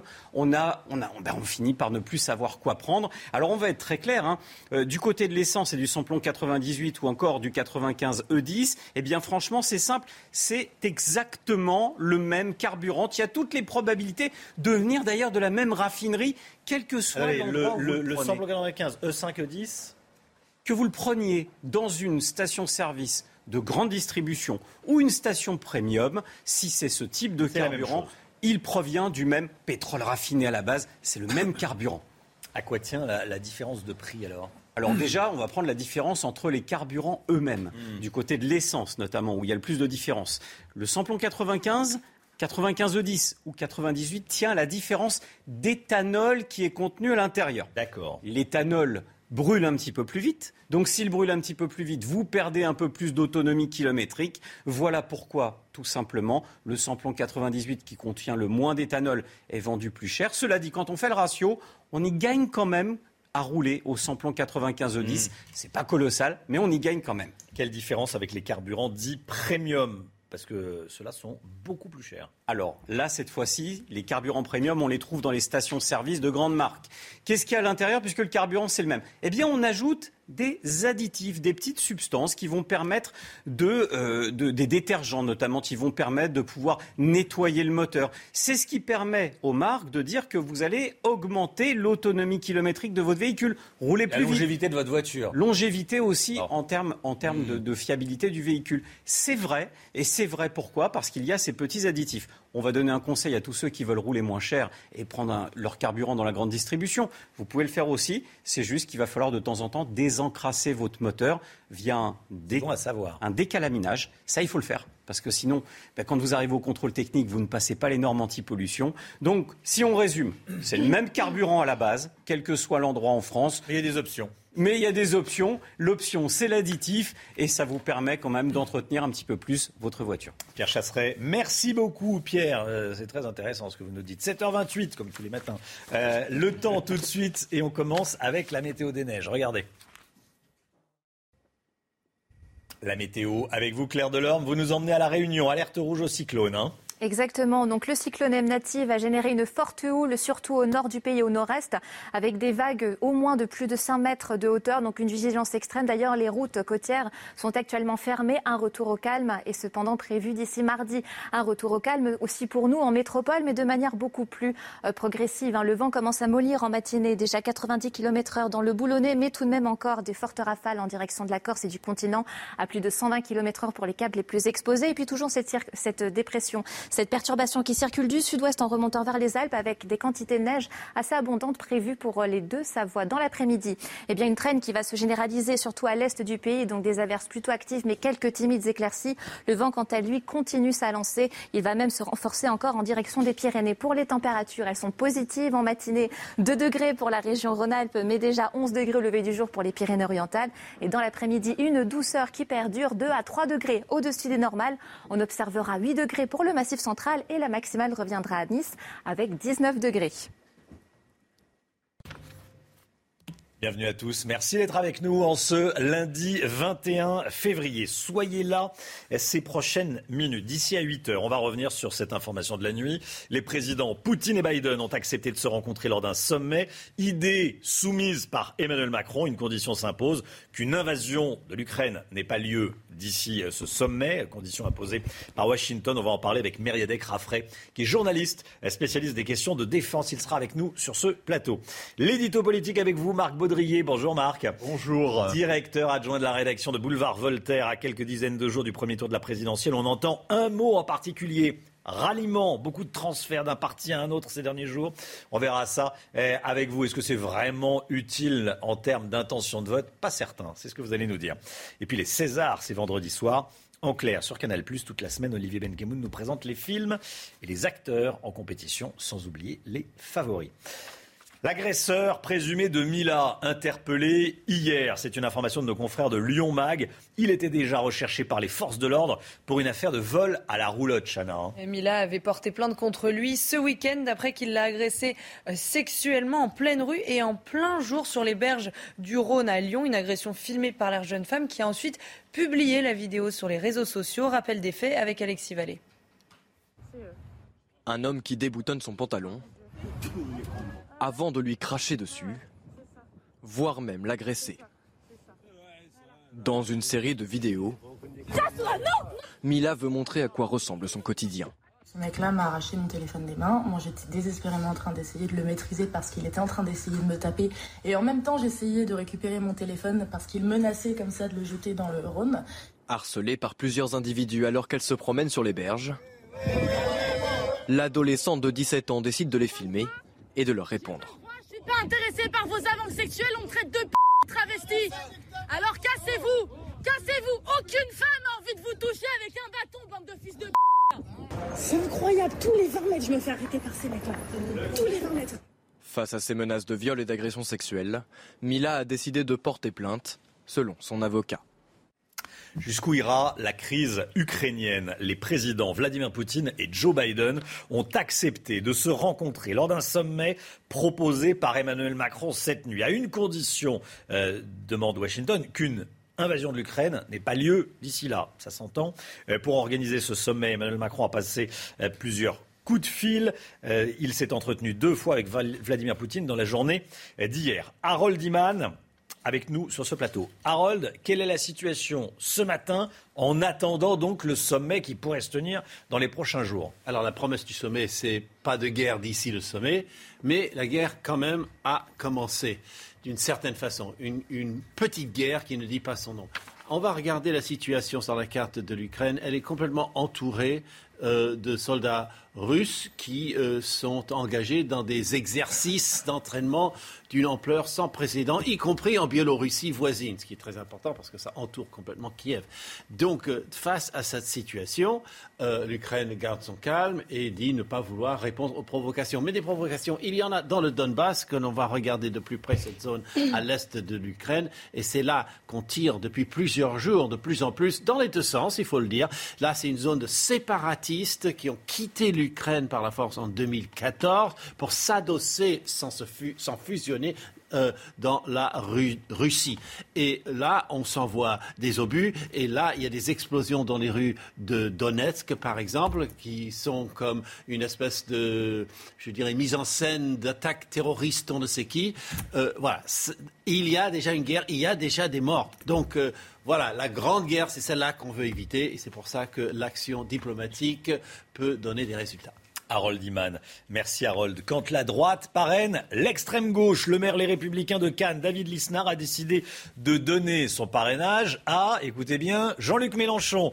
Il l'a annoncé hier dans une vidéo publiée sur Twitter. L'élu précise qu'il s'agit bien d'un parrainage et non d'un soutien. Loïc Signor, comment euh, le maire de Cannes le maire Les Républicains de Cannes, qui est plutôt, on va dire, droite, euh, comment la qualifier Enfin, droite de droite, quoi. Hein bon, on va pas dire forte, dure, je sais pas, mais droite de pas droite. La droite molle. C'est pas la droite molle, en tout cas, voilà. Euh, comment est-ce qu'il en est arrivé à soutenir, non, pas à soutenir, à parrainer Jean-Luc Mélenchon. Ouais, c'est pas de la politique, c'est de la hmm. démocratie, selon euh, David Lisnard. Écoutez ses arguments. Je combats ardemment ses convictions, en parlant bien sûr de Jean-Luc Mélenchon, ses idées, ses valeurs. Mais il doit pouvoir concourir, déclare David Lisnard. C'est une question de responsabilité, d'unité civique et d'esprit euh, républicain. Pourquoi fait-il ça? Faut se remémorer l'appel d'Éric Zemmour, lancé il y a quelques semaines euh, à David Lisnard. Non pas David Lisnard, maire de Cannes, mais David Lisnard, patron de l'association des, maires de France. Éric Zemmour voulait qu'il constitue un, un pool de maires euh, capable de donner des parrainages euh, aux candidats à l'élection euh, présidentielle. Il ne pouvait pas répondre à cette demande d'Éric Zemmour. Il n'en avait pas la capacité matérielle, logistique et dans un délai très court. Alors David Lisnard prend le, le contre-exemple, c'est-à-dire qu'il va donner son parrainage à quelqu'un avec lequel il ne partage strictement rien. Alors, est-ce qu'il y a vraiment péril dans la demeure? Oui à écouter les trois gros candidats qui n'ont pas encore leurs 500 signatures. Éric Zemmour, Marine Le Pen et Jean-Luc Mélenchon qui n'ont à ce stade euh, pas réussi à franchir le cap fatidique des 500 euh, parrainages. Alors selon David Lisnard, il faut veiller à ce que cette élection soit une vraie élection avec toutes les représentations de l'échiquier politique sur la ligne de départ, de Jean-Luc Mélenchon à Emmanuel Macron. Et c'est pour cela qu'il fait cette démarche de soutenir, de parrainer Jean-Luc Mélenchon. Autre proposition il y a quelques jours faite par François Bayrou, euh, proche d'Emmanuel Macron, le leader du, Modem, le maire de Pau. Lui, c'est de, mettre en place une espèce de banque des parrainages pour la prochaine élection où tous les maires pourraient euh, donner leur parrainage à des candidats à l'élection présidentielle. Loïc Signor, merci beaucoup Loïc. Avant le premier tour de l'élection présidentielle, on vous donne la parole sur CNews dans la matinale. Vous le savez, aujourd'hui, les questions de sécurité. Est-ce que la situation sécuritaire s'est dégradée ces dernières années? Selon vous On vous a posé la question dans les rues d'Aix-en-Provence à vous la parole, écoutez.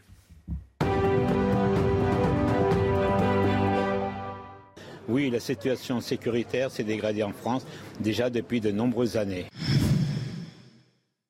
Bah, C'est-à-dire qu'on a de plus en plus de, de violence quand même. Euh. Avant, on sortait quand même plus librement, sans, sans avoir peur euh, de quoi que ce soit. Euh, on ne se méfiait pas des gens.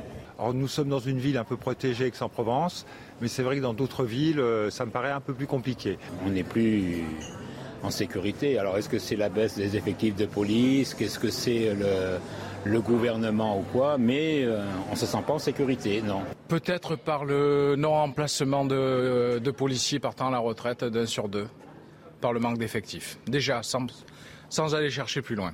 Autant pour d'autres corps de métier, je pense qu'on aurait pu le faire, mais pour le milieu hospitalier et les forces de l'ordre, non.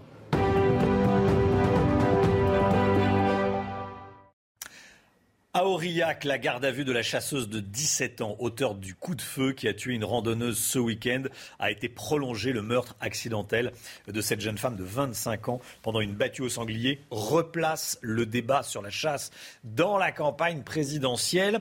Alors, question que je vous pose ce matin sur le compte Twitter de CNews. Regardez, faut-il interdire la chasse le week-end? Qu'en pensez-vous? Vous dites oui à 59%, vous dites non à 41%. Ce n'est pas un sondage, on le dit, on le répète, mais c'est important, mais bien une consultation sur le compte Twitter de CNews. Vous nous donnez votre avis. Interdire la chasse le week-end, oui à 59%, non à 41%. Marc Baudrier, avec nous, directeur adjoint de la rédaction de Boulevard Voltaire, Elisabeth Guigou et Marisol Touraine, qui furent ministres de François Hollande, ne soutiennent pas Anne Hidalgo, elles rejoignent Emmanuel Macron. S'il y a un mot qu'on entend plus que les autres dans cette campagne, c'est le mot ralliement, hein, Marc Oui, il y a en réalité, euh, Romain, dans cette campagne, trois parcs à éléphants qui ont des trous dans le grillage. Les grands fauves de la politique s'échappent du RN de Marine Le Pen, des LR de Valérie Pécresse et du PS d'Anne Hidalgo. C'est un peu Jurassic Park que je vous raconte. Les deux derniers transfuges, vous l'avez dit, Romain, sont des poids lourds. Deux anciennes ministres socialistes, Elisabeth Guigou et Marisol Touraine, rejoignent le camp du président de la République. De quoi ébranler encore un peu plus la maison d'Anne Hidalgo, qui n'avait pas besoin de cela. Alors, moins connu, un député PS, Eduardo Riancipel, leur a emboîté le pas ce week-end euh, pour rejoindre lui aussi la campagne d'Emmanuel Macron. On le croit inactif, Emmanuel Macron. Eh bien, pas du tout. Il manœuvre sous les radars avec une belle efficacité. Il vient de décrocher, rappelons-le, Eric Woerth, l'ancien ministre du budget de Nicolas Sarkozy. Et euh, vous vous souvenez du conseil du fils de Jean Lebon à la, à la bataille de Poitiers, Romain Père, gardez-vous à gauche, mmh. Père, gardez-vous à droite. Eh bien, Emmanuel Macron Macron se garde à gauche et il recrute à droite. Il a des chances de l'emporter et donc des postes à distribuer. Ça le rend évidemment très séduisant. Et puis notez qu'il a l'habitude, il avait procédé exactement de la même manière en 2017 en débauchant un Bruno Le Maire ou un François Bayrou. Et voilà, Marisol Touraine, ancienne ministre de François Hollande, Elisabeth Guigou, ancienne ministre de, François Mitterrand. Euh, deux autres candidats participent au pillage des partis traditionnels, Marc. Hein. Oui, en décrochant le quasi-soutien de Ségolène Royal, ancienne candidate à la présidentielle de 2007, qui avait suscité une vraie ferveur à gauche, on s'en soutient, on s'en souvient, pardon. Jean-Luc Mélenchon montre qu'il peut emporter une partie de ces socialistes aujourd'hui en déshérence. Et puis, il y a bien sûr l'électro-aimant Éric Zemmour, le dernier arrivé dans le paysage politique orchestre un feu roulant de ralliement qui désorganise et qui démoralise les équipes adverses. Villiers et Pelletier ont été raflés à la droite parlementaire. Rivière, Collard, Ravier ou tout récemment euh, Nicolas B on sont des prises de guerre au RN. Tous ont droit à leur aide d'honneur lorsqu'ils arrivent au siège de Eric Zemmour à Reconquête. La cérémonie est devenue quasi routinière, le tout sans faire bouger tellement les intentions de vote. Oui. Euh, cette foire au transfert avant une présidentielle, c'est inédit. Oui, dans une très large mesure, il faut remonter à 1995, Romain, pour revoir un scénario semblable lorsque le félon Balladur avait pillé les cadres de la droite qui auraient dû euh, rejoindre Chirac, Santini, Rossino, Pasqua, Simone Veil, Bérou. Mais à l'époque, le paysage politique est solidement campé sur ses deux jambes, une jambe droite et une jambe gauche. Aujourd'hui, cette grande foire au ralliement, elle raconte une autre histoire. Elle raconte la recomposition en cours du paysage politique français.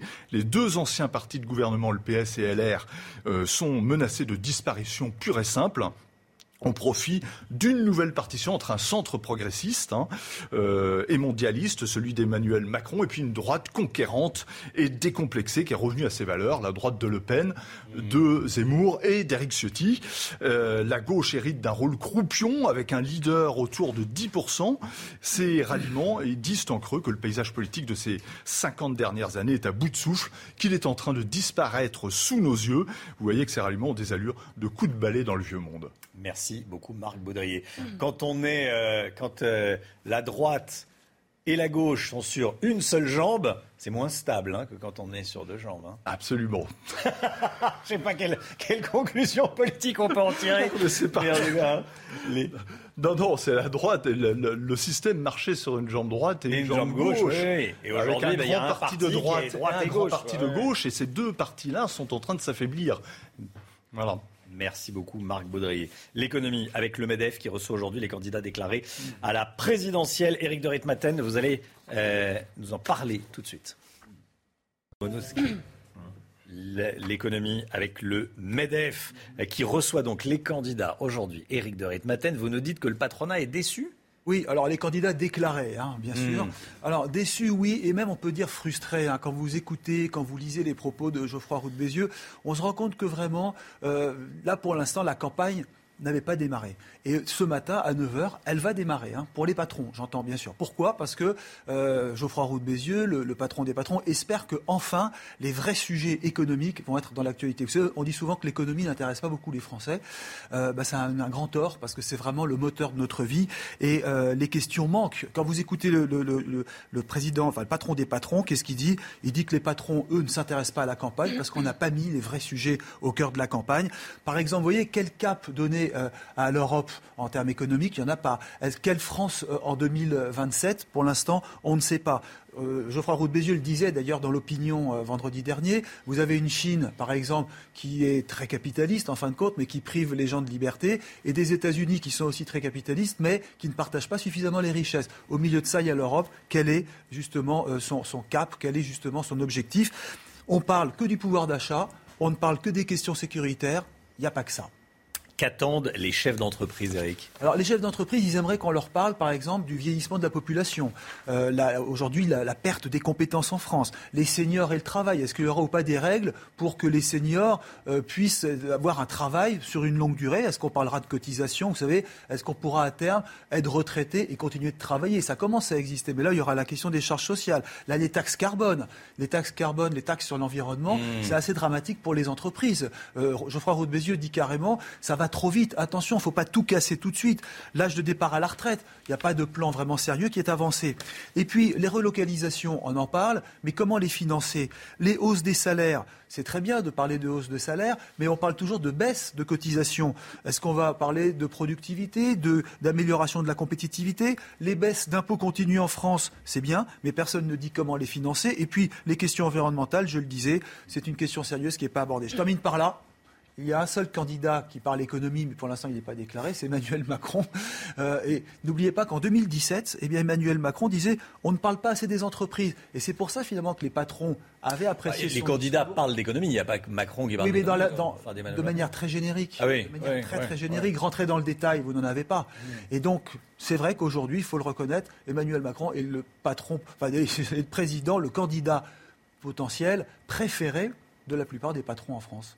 C'est un peu le candidat du BDF, si on veut résumer la situation. La cérémonie des Césars, c'est vendredi soir en clair et en direct sur Canal+. Vous pourrez également la suivre sur Europe 1 si vous êtes en voiture, par exemple. Pour vous permettre de profiter de la soirée, on va vous rappeler toute la semaine à 7h40, c'est un rendez-vous que je vous donne. Les films, les acteurs, les favoris ce matin, le César du meilleur acteur. Regardez. Faut être juste. Il euh, c'est là, là où les acteurs, le réalisateur doit, doit, doit, doit, doit poser un regard par rapport aux gens qui eux sont confrontés réellement dans la vie à ce genre de, de, de, situation. C'est, à eux qu'on pense la plupart du temps. On pense à être fidèle à ce qu'ils sont. On peut pas faire autrement que de, de s'identifier, de tirer les choses le plus vers, soi. C'est, impossible de faire autrement sur un rôle comme ça, je crois. Donc euh, moi j'ai vécu pendant six mois avec la peur au ventre. Les acteurs se demandent toujours s'ils somatisent, s'il va se passer un truc. Vous voyez, c'est très curieux. Hein.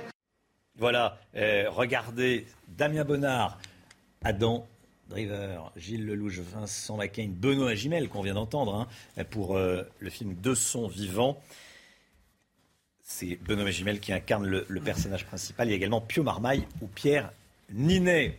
On vous l'a fait un peu dans le désordre. On va D'abord, écoutez Benoît Mégimel avant de parler. Bon, c'est ma faute. Euh, c'est un signe, c'est peut-être lui. Ça sera peut-être lui qui l'aura. Non, non, non, non. Voilà, tous les jours, on parle des, des Césars jusqu'à euh, jusqu'à la, la semaine prochaine. Allez, restez bien avec nous, enfin jusqu'à la fin de la semaine. Restez bien avec nous euh, sur CNews. Dans un instant, on va parler de l'Ukraine avec un journaliste spécialiste des questions de défense, Meriadek Raffray. Il sera avec nous sur ce plateau.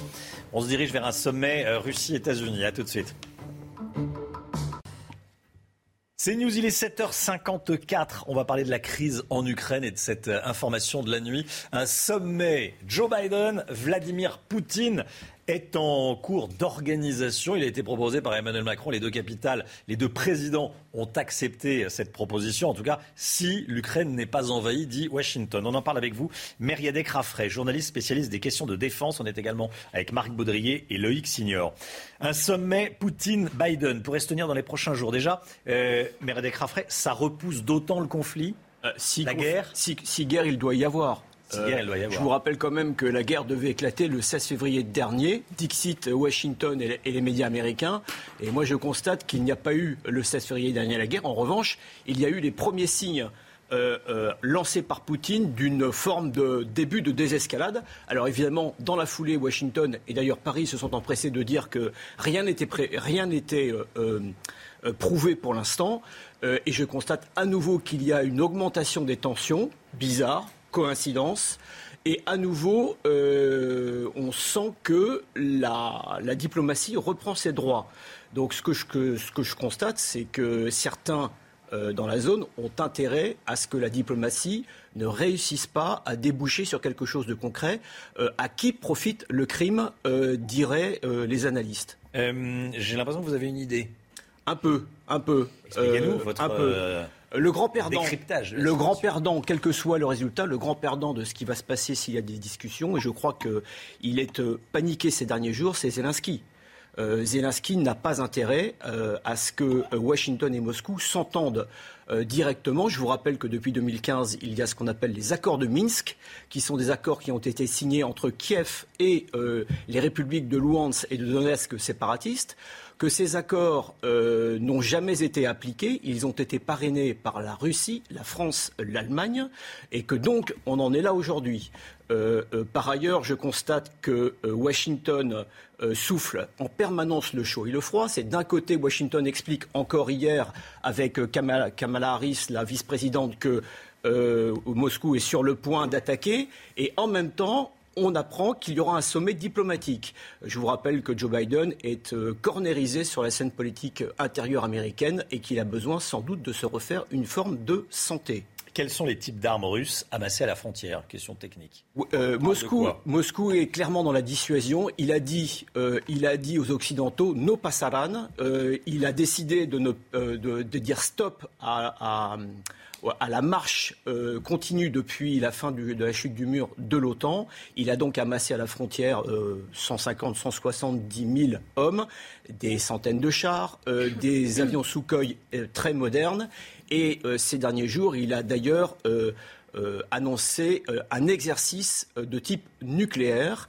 ce sont des exercices qui sont très encadrés, mais le dialogue stratégique, comment dirais-je, orchestré par Moscou est aujourd'hui très clair.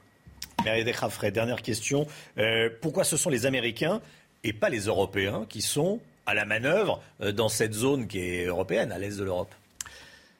Euh, les Européens voudraient bien être à la manœuvre, mais les Européens ont laissé en quelque sorte de côté les fameux accords de Minsk. je vous rappelle d'ailleurs que c'est François Hollande en 2015, je crois, euh, qui avait euh, créé ce format, d'amenant le pion justement aux Américains pour reprendre euh, le lead sur les Américains. Et en fait, je crois que Moscou euh, comment dirais-je, ne, ne, pense pas très crédible euh, que les, Européens puissent influencer euh, Washington. Et donc Moscou veut aujourd'hui parler directement avec Washington. C'est aussi pour Moscou une forme de revanche. Elle est à nouveau une grande puissance d'équilibre qui compte dans la région. Elle veut le faire savoir et donc elle veut traiter directement avec celui qui compte. Myriadec Raffray, journaliste spécialiste des questions de défense. Merci d'être venu ce matin sur le plateau de la matinale. 7h59, le temps tout de suite avec Claire Delorme. Bonjour à tous. Ce sera encore un temps très agité, mais avec de moins en moins de vent. Alors c'est le programme. On va quand même retrouver sur l'ensemble des littoraux des rafales assez fortes, hein, jusqu'à 90 km/h dans le Boulonnais, 120 km/h entre Corse et continent. Et puis toujours cette perturbation hein, qui ondule du sud-ouest en direction vers les Alpes avec des pluies beaucoup plus continues et de la neige à basse altitude. On pourrait d'ailleurs attendre des cumuls importants au niveau des deux Savoies, entre 30 et 50 cm. Cette perturbation aura tendance à s'atténuer au fil des heures et se bloquer surtout à l'est du pays dans l'après-midi. Le soleil, quant à lui, résiste en Méditerranée, mais au prix du vent qui va quand même se renforcer. D'ici la fin de soirée, on pourrait aussi bénéficier quand même de belles éclaircies sur la façade ouest malgré les nombreux passages nuageux. Pour les températures, elles restent positives en matinée. 2 degrés la minimale en direction de la région Rhône-Alpes, mais déjà 11 degrés en direction des Pyrénées-Orientales. Et dans l'après-midi, nous restons au-dessus des normales de saison de 2 à 3 degrés en général. On observera 12 degrés pour les rues de la capitale, tout comme en direction du littoral atlantique et la maximale de 19 degrés vers la Riviera française. Avant de nous quitter, la suite, elle s'annonce assez, bénéfique, avec plus sympathique en tout cas, avec encore de l'instabilité sur un bon tiers nord du pays. Mais le vent aura tendance quand même à s'affaiblir dans le courant de la journée. Mercredi, l'anticyclone regonfle avec un temps beaucoup plus calme et ensoleillé avant l'arrivée d'un nouveau front euh, par le tiers nord du pays dans la journée de jeudi. Le tout sous la douceur.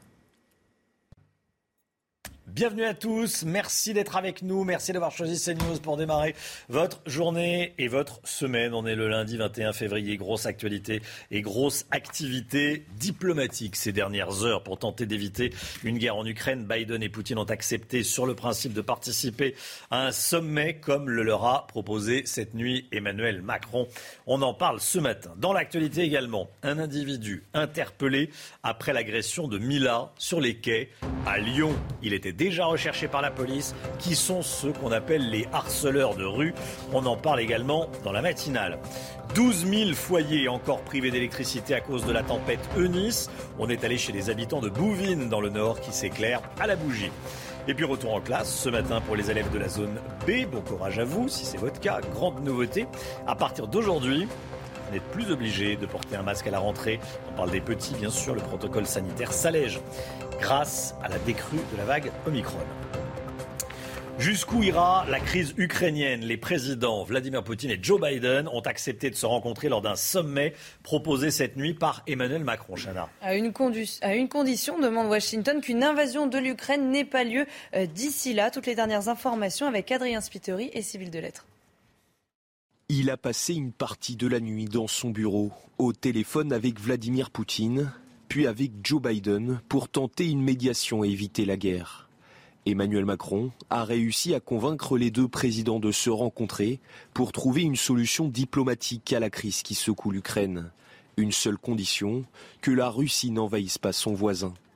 Toute la journée hier, le président français s'est donc démené pour éviter le basculement dans la guerre, comme l'a rappelé l'Élysée dans un communiqué. Il a proposé qu'un sommet puisse se tenir entre le président Biden et le président Poutine, puis avec toutes les parties prenantes, sur la sécurité et la stabilité stratégique en Europe. Les présidents Biden et Poutine ont chacun accepté le principe d'un tel sommet. Toutes les parties se sont donc accordées pour privilégier la voie diplomatique et trouver une issue au conflit. Ce sommet sera préparé par le secrétaire d'État américain Anthony Blinken et son homologue russe Sergei Lavrov lors d'une rencontre prévue jeudi prochain. Un accord qui intervient alors que la Russie et l'Ukraine ont continué dimanche de s'accuser mutuellement d'être responsables des nouveaux combats dans l'Est séparatiste ukrainien. Harold Iman avec nous. Euh, Harold, est-ce qu'on peut dire que le risque de guerre s'éloigne? Le risque de grande guerre chaude euh, s'éloigne, bien sûr. Mais il y a une petite guerre qui gronde depuis plusieurs jours et même, si on pousse un peu, depuis 2014 dans le Donbass. Alors déjà, l'Ukraine comme pays est sous pression. On va regarder sur la carte, entourée d'un nombre euh, inhabituel de troupes russes qui se sont même déployées en Biélorussie à côté. Donc vraiment, rien n'a été laissé au hasard. Ils sont bien entourés. Et là où ça tire, c'est surtout dans le Donbass. Pas uniquement là, mais pratiquement seulement là, et c'est cette zone à l'est de l'Ukraine qui a fait sécession en 2014 parce qu'il n'acceptait pas l'arrivée au pouvoir euh, d'une nouvelle équipe qui était euh, anti-russe.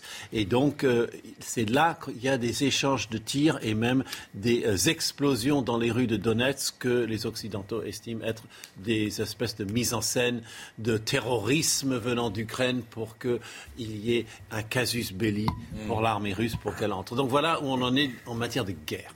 Harold Iman. Merci Harold. Loïc Signor avec nous. Euh, Loïc, cette période profite à Emmanuel Macron ou pas? À quelques semaines de la présidentielle, bien sûr. L'avenir nous le dira, mais en tout cas, Emmanuel Macron reprend son costume préféré sur la scène internationale, ce que les Anglais appellent le deal maker, le rôle de négociateur. Et parfois, Emmanuel Macron euh, a tenté d'apaiser la situation sur la scène internationale, mais souvent en vain, en manque de résultats criants. Et c'est pour ça que ça pourrait être compliqué pour lui. On se souvient de l'Iran, où Emmanuel Macron a tenté de rapprocher euh, les États-Unis et l'Iran. Le téléphone était prêt. Les deux euh, parties allaient reprendre un lien diplomatique euh, pour la première fois depuis 30 ans. Ça ne s'est pas fait au dernier moment. Le Liban, Emmanuel Macron a essayé, après l'explosion du port de Beyrouth, de provoquer des élections, d'avoir un nouveau gouvernement. En vain, encore une fois. au niveau du G5 Sahel, cette force africaine en appui de Barkhane, ben, on voit le résultat ces dernières semaines. On va s'en aller euh, du Mali et, du Sahel, en vain encore une fois. La seule réussite d'Emmanuel Macron récemment sur la scène internationale, c'était avec ses alliés en Europe. C'est le plan de relance euh, lié au, au, Covid, à la pandémie. Mais il avait une alliée de poids, Angela Merkel. Aujourd'hui, elle n'est plus là. Et là, du coup, c'est à double tranchant pour Emmanuel Macron. C'est le seul interlocuteur crédible, reconnu par Vladimir Poutine en Europe. Mais va-t-il réussir à convaincre le leader du Kremlin? Rien n'est moins sûr. Merci Loïc. L'agresseur présumé de Mila a été interpellé hier. C'est une information de nos confrères de Lyon Mag. Il était déjà recherché par les forces de l'ordre pour une affaire de vol à la roulotte. Mila avait porté plainte contre lui ce week-end après qu'il l'avait agressé sexuellement. Hein. Et ça s'est passé en pleine rue, en plein jour, sur les berges du Rhône à Lyon. Une agression filmée par la jeune femme qui a ensuite publié la vidéo sur les réseaux sociaux. Rappel des faits avec Alexis Vallée. Un homme qui déboutonne son pantalon avant de lui cracher dessus, voire même l'agresser. Dans une série de vidéos, Mila veut montrer à quoi ressemble son quotidien. Ce mec-là m'a arraché mon téléphone des mains. Moi, j'étais désespérément en train d'essayer de le maîtriser parce qu'il était en train d'essayer de me taper. Et en même temps, j'essayais de récupérer mon téléphone parce qu'il menaçait comme ça de le jeter dans le Rhône. Harcelée par plusieurs individus alors qu'elle se promène sur les berges, L'adolescente de 17 ans décide de les filmer et de leur répondre. Je suis pas intéressée par vos avances sexuelles, on me traite de p travestis.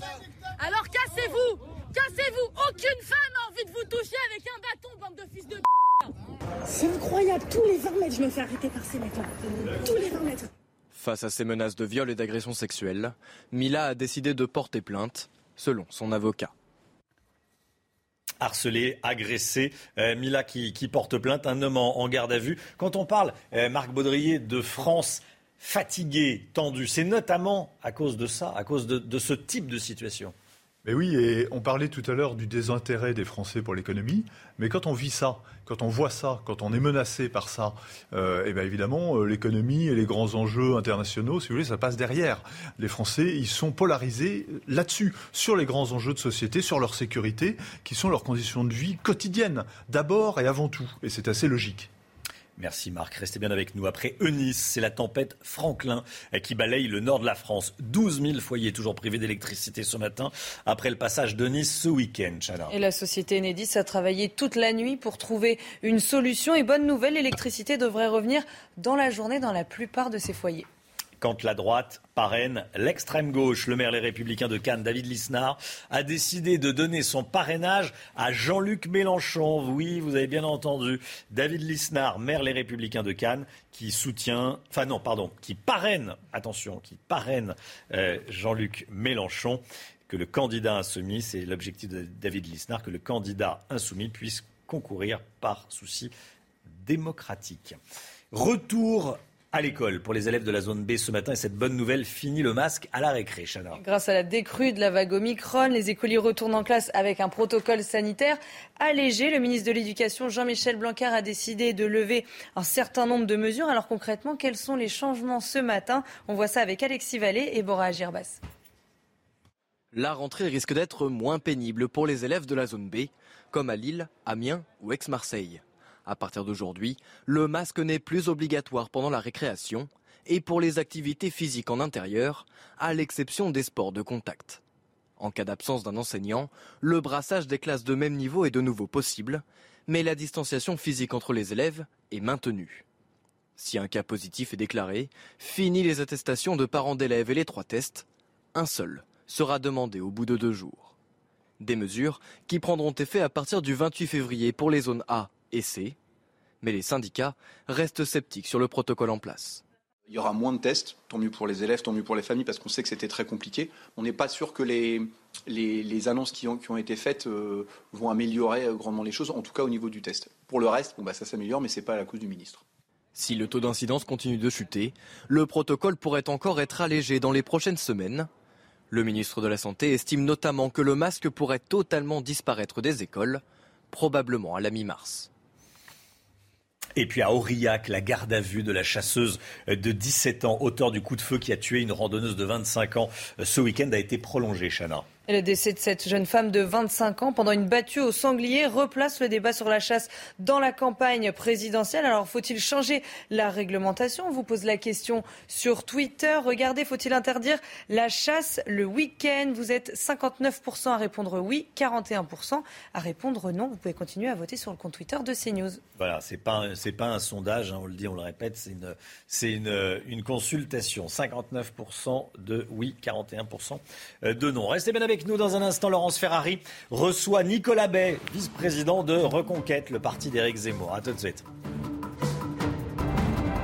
Rendez-vous avec Pascal Pro dans l'heure des pros, du lundi au vendredi de 9h à 10h30. C'est News, il est 8h16. Bienvenue à tous. Laurence Ferrari, vous recevez ce matin Nicolas Bay, vice-président de Reconquête. Bonjour Nicolas Bay. Bonjour. Bienvenue dans la matinale de CNews. On va parler politique, bien sûr, mais d'abord un mot de l'Ukraine. Emmanuel Macron a convaincu Vladimir Poutine et Joe Biden de participer à un sommet pour tenter de résoudre la crise ukrainienne. Seule condition posée par les États-Unis qu'il n'y ait pas d'invasion de la Russie. Vous dites bravo au président de la République non, je dis pas bravo parce que pour l'instant, il n'a rien obtenu. Il est dans le jeu diplomatique. Il a peut-être remis un peu la France dans le jeu diplomatique. Ce qui est désastreux dans, ce dossier ukrainien, c'est que finalement, euh, la France et les autres nations européennes ont été paralysées depuis des années par les institutions européennes qui sont un nain géopolitique. Et euh, donc le débat, il est essentiellement entre les États-Unis et euh, la Russie. La Russie défend ses intérêts, ce n'est pas nécessairement les nôtres, c'est vrai, mais on voit bien que la volonté des Russes de ne pas avoir euh, un pays limitrophe euh, qui est membre de l'OTAN, avec toutes les conséquences que ça peut avoir, y compris en termes d'effectifs et de manœuvres militaires à sa, à, sa frontière immédiate, c'est des préoccupations qu'on peut légitimes, puisque en, 1962, la, crise des missiles de Cuba, c'est exactement le pendant, c'est la même chose. C'est des Américains qui ne voulaient pas avoir des missiles soviétiques à quelques dizaines de kilomètres de leur côte. Vous dites que la voix de l'Europe était inaudible. Macron la rend audible. Parce que Macron agit et voilà, il, est, il, préside le, Conseil euh, pour l'instant, il a réussi à vous faire bouger les lignes. Pour l'instant, il y a une discussion qui est peut-être restaurée, et on peut s'en réjouir, bien sûr. Je pense qu'il y a deux impératifs dans ce dossier ukrainien. À la fois préserver, bien sûr, l'intégrité territoriale de l'Ukraine, prendre conscience aussi qu'il y a une partie de l'Ukraine qui est naturellement tournée vers l'Occident, une autre qui est russophone, russophile de culture russe, souvent avec beaucoup d'Ukrainiens qui ont la double nationalité russe et ukrainienne. Moi, je pense que la stabilité, les conditions de la stabilité, c'est deux choses. C'est un, que jamais euh, l'Ukraine n'intègre l'OTAN et que ce soit mis noir sur blanc et que ce ne soit pas simplement un engagement verbal. Et euh, deuxiément, que les accords de Minsk soient enfin respectés, et notamment le volet concernant l'autonomie large, le statut d'autonomie large de la République de, Donetsk et, du Donbass. Éric Zemmour pense que lui ne croit pas à une invasion de l'Ukraine par la Russie. C'est votre position Oui, moi j'ai tendance à penser, je partage l'analyse d'Éric Zemmour, je pense en effet que le, si les Russes avaient voulu envahir l'Ukraine, eh bien, il a eu beaucoup d'autres occasions de le faire. Euh, et il l'aurait fait sans doute de manière rapide, ce qui aurait sidéré tout le monde. Euh, ils se sont manifestement pas du tout inscrits dans cette démarche-là. Donc je pense qu'il ne faut pas faire non plus de procès d'intention en permanence. Je crois que les Américains avaient intérêt et avaient envie euh, d'installer cette suspicion à l'égard de la Russie. ça, c'est peut-être les intérêts américains, mais l'intérêt de la France et des nations européennes, c'est l'apaisement. Marine Le Pen, que vous souteniez jusqu'à il y a quelques semaines, euh, juge qu'il serait raisonnable euh, que l'on admette que l'Ukraine ne rentrera jamais dans l'OTAN. Je crois que c'est indispensable. Il faut à la fois euh, que, en effet, que les pays limitrophes de la Russie n'intègrent pas l'OTAN, et puis il y a un vrai sujet sur l'OTAN redéfinir ses missions, euh, redéfinir son périmètre, parce que la, menace soviétique aujourd'hui, c'est plus le sujet. Bah, un petit peu quand même là, comme on, le, comme on le, voit. En réalité, la vraie menace pour les nations européennes et pour les nations occidentales même, euh, c'est l'islamisme. Et donc il s'agirait de redéfinir les, grandes orientations, les missions euh, et les. Alors il faudrait pour ça qu'il y ait une Europe de la défense. Si on quitte l'OTAN, il faut. Moi je ne crois pas parce que aujourd'hui, aujourd'hui, la seule nation euh, européenne qui dispose, qui a une vraie armée, pas une seule, simplement une défense nationale, c'est la France. On a euh, une diplomatie mondiale, des capacités de projection importantes et euh, encore importantes, heureusement, et l'arme nucléaire. Donc, si on fait une Europe de la défense, ça aboutira en pratique à mutualiser au bénéfice de tous les moyens de l'armée française. Moi, j'ai pas envie que ce soit Ursula von der Leyen et des commissaires dans des bureaux gris à Bruxelles qui décident d'aller verser le sang de nos soldats. Vous les connaissez bien puisque vous êtes député européen. Euh, on va parler de votre transfert euh, du Rassemblement national vers Reconquête. La musique de James Bond euh, lors du meeting de Saint-Malo, c'était pourquoi? Pour démentir les rumeurs d'espionnage que Marine Le Pen a fait peser sur vous. Vous l'auriez espionné pendant des semaines afin de transmettre des informations secret défense à Éric Zemmour? C'est évidemment une réponse humoristique à des accusations qui étaient grotesques, qui étaient diffamatoires et qui étaient destinées à me salir. On peut avoir des différences politiques. Moi, vous savez, il y a, trois semaines, j'ai exprimé mes doutes publiquement. Donc, je pense que la candidature de Marine Le Pen n'est pas forcément celle qui, dans la durée, est la plus efficace pour défendre nos idées. Ensuite, j'ai fait le choix de me mettre en retrait, de prendre le temps de la réflexion. Aujourd'hui, je pense qu'Éric Zemmour, par la clarté de sa position, par la sincérité qui se dégage de sa démarche euh, et euh, par la solidité de son projet et par sa capacité à rassembler, pas simplement le rassemblement comme un slogan, le rassemblement concret des personnalités et surtout des électeurs et des électrices, et c'est le plus important, qui viennent aussi bien euh, des républicains que du Rassemblement national, aussi beaucoup qui s'étaient parfois depuis longtemps réfugiés dans l'abstention. On voit bien qu'il y, y, a une dynamique de son côté. Moi, moi je ne suis pas un boutiquier. J'étais très attaché à la communauté militante du Rassemblement national. Il y a une dimension affective aussi là-dedans. Vous n'avez plus aucun lien d'ailleurs avec les militants RN Énormément de militants du RN, y compris de cadres et, de cadres importants. Ils vous disent quoi qui, pour beaucoup, me comprennent, ne le disent pas forcément publiquement, et c'est normal, je le comprends, mais et qui comprennent ma démarche. Ils vont vous suivre Peut-être qu'ils suivront, pour certains dans quelques jours, peut-être pour d'autres dans quelques semaines, mais on voit bien qu'il y a un phénomène qui a été enclenché euh, euh, depuis des mois en réalité. Les électeurs et il y a la moitié des électeurs de Marine Le Pen qui ont déjà basculé vers Eric Zemmour. Moi, Parce qu'ils ne croient plus en Marine Le Pen Je le dis d'ailleurs avec une forme d'humilité. En réalité, j'ai le sentiment de, d'arriver après eux, en quelque sorte, de finalement d'avoir eu la même démarche, mais presque avec un temps de retard. en réalité, on voit bien qu'aujourd'hui, si on est attaché d'abord à la défense des idées, la fidélité en politique, elle compte. Mais c'est la fidélité d'abord aux idées aux convictions, à ce en quoi on croit, fidélité à la France et à, l'idée qu'on a de la France, fidélité aux électrices et aux électeurs. Et on voit aujourd'hui dans quelle direction ils se tournent, c'est vers Zemmour. Et, et, la fidélité à un parti, elle vient évidemment après. Voilà, je pense qu'il y a une inversion totale, un dévoiement en quelque sorte de la notion de fidélité quand on demande aux gens d'être fidèles uniquement à une boutique, à un parti. Vous avez euh, fait votre carrière au Rassemblement national. Deux mandats de député européen, 15 000 euros par mois, trois mandats de, conseiller régional. Euh, euh, le RN dit qu'il n'a même pas la reconnaissance du ventre. vous devez tout au RN ou pas? Non, pas du tout. Écoutez, D'abord, les mandats, on les doit à des électrices et à des électeurs. Ensuite, moi, je veux bien qu'on fasse le bilan comptable de qui doit quoi à qui. J'étais secrétaire général du Front National, du Rassemblement National. Euh, il y avait trois fois plus d'adhérents qu'aujourd'hui, deux fois plus d'élus qu'aujourd'hui. J'ai dirigé toutes les campagnes des municipales, des départementales, des régionales et des européennes qui ont été les plus victorieuses. Alors, euh, si on commence à faire le bilan avec Marine Le Pen de qui doit quoi à qui, je suis pas sûr que l'addition soit en sa faveur. Donc, euh, je pense que on peut avoir encore une fois des différences politiques. Je pense que c'est pas utile d'utiliser des arguments qui ne tiennent pas à une seconde. D'accord. Est-ce que vous avez des contacts encore avec Marine Le Pen ou plus du tout? Non, euh, mais j'ai pas d'animosité personnelle. Je suis animé par aucune rancœur. Euh, je suis très heureux d'être engagé aux côtés d'Éric Zemmour et j'ai aussi la, la conviction que l'heure du rassemblement viendra autour d'Éric Zemmour au second tour et que je serai le premier à tendre la main, évidemment, à tous mes amis, tous mes camarades et tous les électeurs euh, du Rassemblement national. Alors, euh, vous êtes dans un mouchoir de poche, Éric Zemmour, euh, Marine Le Pen et même Valérie Pécresse pour la deuxième place pour l'instant. Qu'est-ce qui fera la différence, à votre avis? Valérie Pécresse a un projet très construit, elle a l'appareil des Républicains derrière elle. Marine Le Pen a un projet aussi très établi et elle a quand même encore tout son appareil derrière elle. Qu'est-ce qui va faire la différence au final?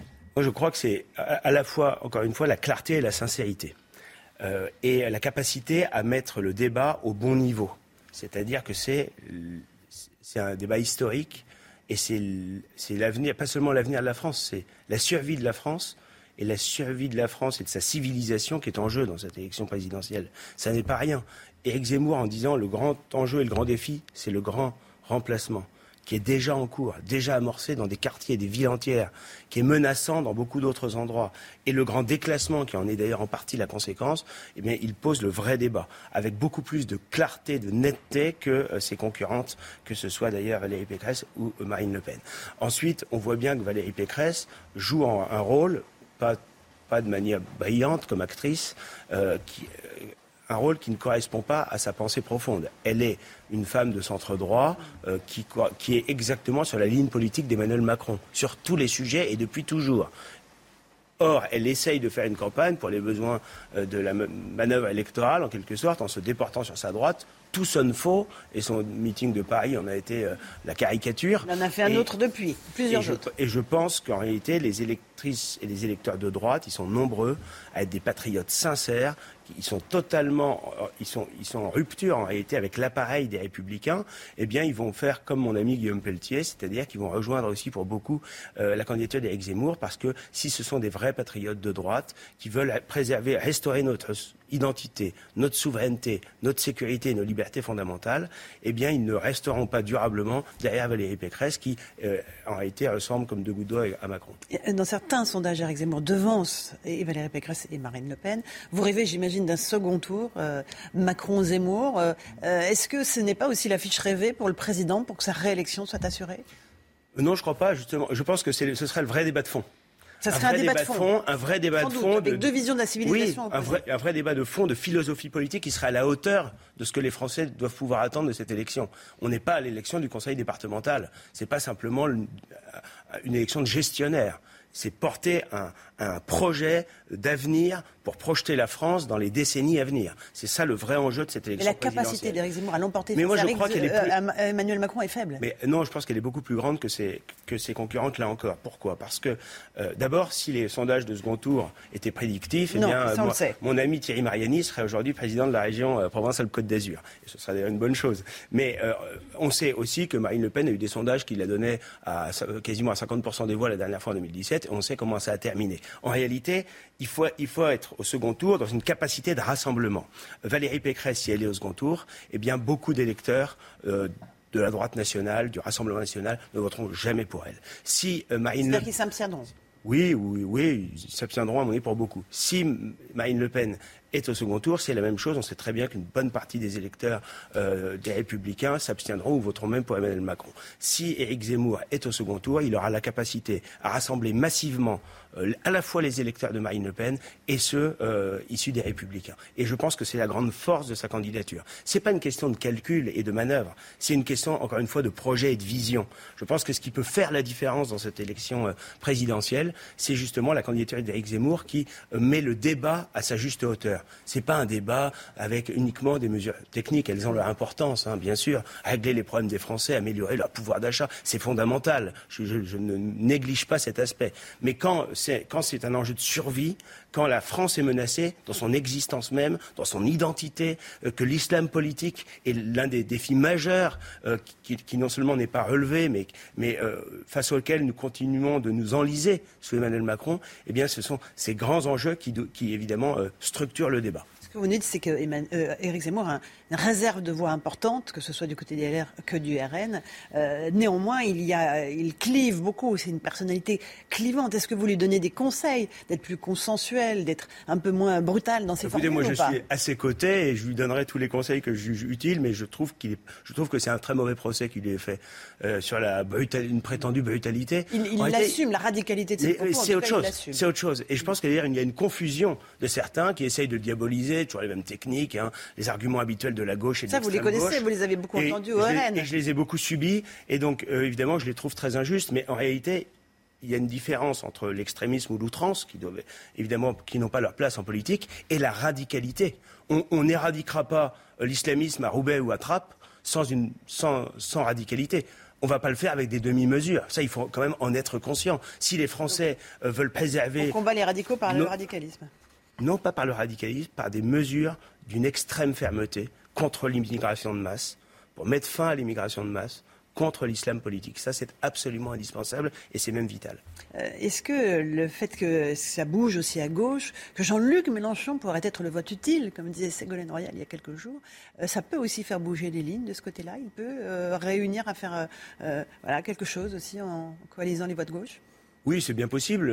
Peut-être que. C'est pas un sujet pour vous? Bah, pas directement. vous conviendrez que ça me concerne de manière très indirecte. S'il y a 11% et qui monte, qu'il y a une dynamique en sa faveur. Je pense que la gauche est à la être un concurrent? En fait, la gauche est, fragmentée, affaiblie globalement, et en réalité, euh, tous ces constats et ces combats se fracassent sur le réel. Aujourd'hui, les Français, je pense, ne font plus confiance dans une gauche qui leur a vendu euh, des, grandes idées euh, très utopiques qui aujourd'hui se fracassent sur le réel. Et les souffrances de la France et des Français aujourd'hui sont telles que euh, le, message de la gauche est évidemment inaudible. Euh, David Lisnard, le maire de Cannes, a donné ce matin, euh, ce week-end, son parrainage à Jean-Luc Mélenchon au nom de l'esprit républicain. Éric Zemmour avait fait appel à, lui puisqu'il est le président de l'Association des maires de France. Il n'a pas pu constituer une réserve de voix. Où est-ce que vous en êtes des parrainages? Parce qu'on en est toujours là. C'est toujours très difficile pour trois candidats, Jean-Luc Mélenchon, Éric Zemmour, Marine Le Pen. Oui, c'est difficile. Vous en êtes à combien Nous consacrons. Euh, on a, on a dépassé les 500 promesses, mais il faut évidemment que ces promesses se transforment. Et donc, euh, euh, ces jours-ci, entre deux émissions de télévision, de déplacements de terrain et des réunions publiques, eh bien, nous sommes tous mobilisés, y compris avec Zemmour lui-même d'ailleurs, pour contacter des maires, les convaincre par téléphone. c'est un, cette règle, les 500 signatures, le fait d'ailleurs que ces signatures soient publiques pose un énorme problème parce que, en réalité, l'objectif initial qui était d'éviter les candidatures folkloriques a été là encore totalement dévoyé. Finalement, aujourd'hui, ça pénalise des candidatures qui sont toutes légitimes dans le débat démocratique, que ce soit d'ailleurs Jean-Luc Mélenchon, Marine Le Pen, Eric Zemmour. Il y a un risque normal que Zemmour n'ait pas ses signatures? Le risque, tant qu'on n'a pas les 500 signatures enregistrées au Conseil constitutionnel, il y a un risque. Moi, je suis assez confiant, mais ça nécessite d'y consacrer beaucoup de temps et d'énergie. C'est ce que nous faisons. J'ai bon espoir que nous y arrivions, mais j'en profite pour lancer un appel solennel à tous les maires, si vous voulez, euh, à la fois que les libertés communales soient préservées, mais aussi que la démocratie fonctionne bien en France, eh bien, il faut évidemment euh, parrainer euh, notamment les candidats qui représentent une part importante de l'opinion et qui, pour l'instant, ne sont pas encore assurés d'avoir les 500 paraphes. Nicolas Bay a été l'invité de la matinale de CNews. Merci beaucoup à vous. Romain Lézard pour la suite. C'est News, il est 8h32. Voilà, on fait des grands signes. Il y a des gens qui rentrent, qui sortent du plateau. C'est comme le théâtre. Euh, voilà, mais tout le monde est assis. Tout le monde est assis. Tout le monde est là. 8h32. Restez bien avec nous, bien sûr. Euh, beaucoup d'actualités. Mais déjà, merci Laurence Ferrari et merci à votre invité Nicolas Bay. On accueille le docteur Brigitte Millot. Bonjour docteur. on parle avec vous ce matin du Covid long. Il toucherait en France près d'un million de personnes. On va parler du Covid long dans un instant. Euh, cette information de la nuit. Les président euh, Vladimir Poutine et Joe Biden ont accepté de se rencontrer lors d'un sommet, idée soumise par Emmanuel Macron, à condition, euh, demande Washington, euh, ce sommet, qu'une invasion de l'Ukraine n'ait pas lieu d'ici le sommet. C'est normal. On va en parler avec vous, Harold Iman, avec vous, Loïc Signor. Dans l'actualité, il y a également cette question. Faut-il mieux encadrer la chasse? C'est un sujet qui vous fait beaucoup réagir. Je le sais, on s'interroge après qu'une randonneuse de 25 ans a été tuée lors d'une battue au sanglier. Une adolescente de 17 ans, auteur du coup de feu, est toujours en garde à vue. Ce matin, on en parle dans la matinale. Allez, l'agresseur présumé de Mila, interpellé hier. On va regarder à nouveau les images. Euh, c'est une information de nos confrères de Lyon Mag. L'homme était déjà recherché par les forces de l'ordre pour une affaire de vol à la roulotte, Chana. Hein. Et Mila avait porté plainte contre lui ce week-end après qu'il l'a agressé sexuellement en pleine rue et en plein jour sur les berges du Rhône à Lyon. Une agression filmée par la jeune femme qui a ensuite publié la vidéo sur les réseaux sociaux. Rappel des faits avec Alexis Vallée. Un homme qui déboutonne son pantalon avant de lui cracher dessus, voire même l'agresser. Dans une série de vidéos, Mila veut montrer à quoi ressemble son quotidien. Ce mec-là m'a arraché mon téléphone des mains. Moi, j'étais désespérément en train d'essayer de le maîtriser parce qu'il était en train d'essayer de me taper. Et en même temps, j'essayais de récupérer mon téléphone parce qu'il menaçait comme ça de le jeter dans le Rhône. Harcelée par plusieurs individus alors qu'elle se promène sur les berges, l'adolescente de 17 ans décide de les filmer et de leur répondre. Je suis pas intéressé par vos avances sexuelles, on me traite de p travesti. Alors cassez-vous, cassez-vous. Aucune femme a envie de vous toucher avec un bâton, bande de fils de p. C'est incroyable, tous les 20 mètres, je me fais arrêter par ces mecs Tous les 20 mètres. Face à ces menaces de viol et d'agression sexuelle, Mila a décidé de porter plainte, selon son avocat. Les présidents Vladimir Poutine et Joe Biden ont donc accepté de se rencontrer lors d'un sommet proposé cette nuit par Emmanuel Macron, à une condition, demande Washington, qu'une invasion de l'Ukraine n'ait pas lieu d'ici là. Pour organiser ce sommet, Emmanuel Macron a passé un nombre de coups de fil record entre chefs d'État. Il s'est entretenu deux fois avec Vladimir Poutine dans la journée d'hier. Harold Iman, où en est-on ce matin? Quel est le niveau de risque de, de conflit ce matin et où sont les troupes? Alors, le risque de conflit majeur euh, est faible, puisqu'on n'est pas convaincu que Vladimir Poutine cherche à avoir cette euh, confrontation militaire. Euh, il serait en train de tirer sur ses futurs clients donc, de gaz, ce qui serait nous. Donc ça, peut-être, tant qu'on parle, il n'y a pas de, guerre majeure. Et on va regarder l'Ukraine quand même, elle peut se poser la question. Euh, est-ce qu'une guerre majeure euh, n'est pas évidente avec toutes ces troupes qui entourent le pays et troupes russes, hmm. y compris en Biélorussie? Et si on regarde de plus près dans le Donbass, là, on se tire dessus euh, à l'heure actuelle. cette petite zone de l'Est de l'Ukraine qui a fait sécession en 2014 et qui est le nœud du problème diplomatique actuel. Parce que, bien sûr, il y a la grande question de l'Ukraine dans l'OTAN, oui ou non, mais la petite question, c'est ce Donbass où il y a des échanges de tirs et euh, où euh, la Russie, quand même, met de l'huile sur le feu et a annoncé l'évacuation totale de la population parce que les Ukrainiens vont attaquer. Voilà où on en est. La guerre est déjà dans le mix, pour ainsi hmm. dire, mais pas la guerre majeure. On est avec Sybille Delettre. Sybille, vous avez des, images satellites euh, fournies par les Américains à nous montrer ce matin. Qu'est-ce qu'elles disent? Euh, Dites-nous tout, Sybille.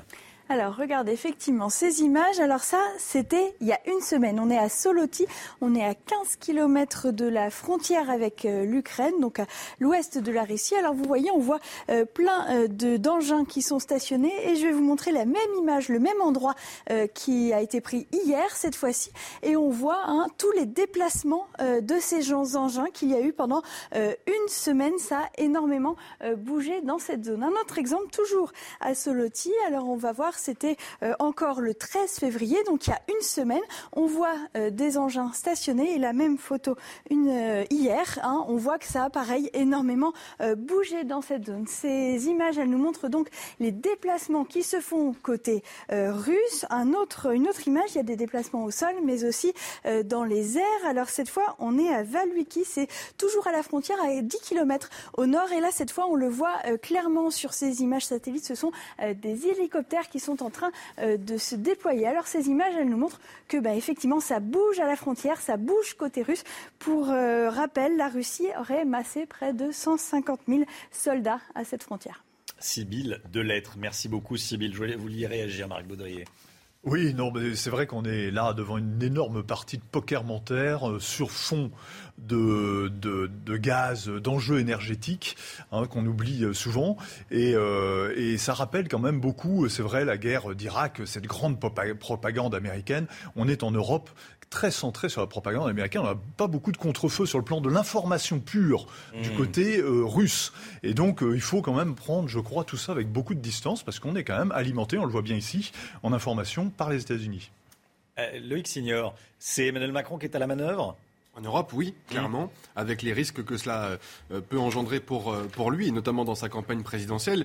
Euh, pour le moment, Emmanuel Macron est le seul interlocuteur choisi en Europe par Vladimir Poutine, comme il l'avait fait, rappelez-vous, au moment du G7 à, Biarritz. Emmanuel Macron avait invité Vladimir Poutine au fort de Brégançon, alors que la Russie ne fait plus partie du G7. Il a toujours tenté avec Vladimir Poutine d'entretenir des rapports diplomatiques de, de, qualité, contrairement à son prédécesseur François Hollande qui avait voulu isoler, marginaliser Vladimir Poutine. Mais c'est assez risque et péril pour Emmanuel Macron parce que euh, entre euh, la Russie et l'Europe, le dialogue n'est pas forcément toujours très franc. Vladimir Poutine dit souvent être favorable à la paix, être favorable à, un rapport diplomatique de qualité entre l'Europe et, la Russie, mais souvent Vladimir Poutine parle plutôt à travers un canal qui se dirige vers Washington. Et c'est un peu ce à quoi on assiste et Emmanuel Macron pourrait être le grand perdant alors qu'il est effectivement à la manœuvre depuis quelques semaines sur le dossier ukrainien.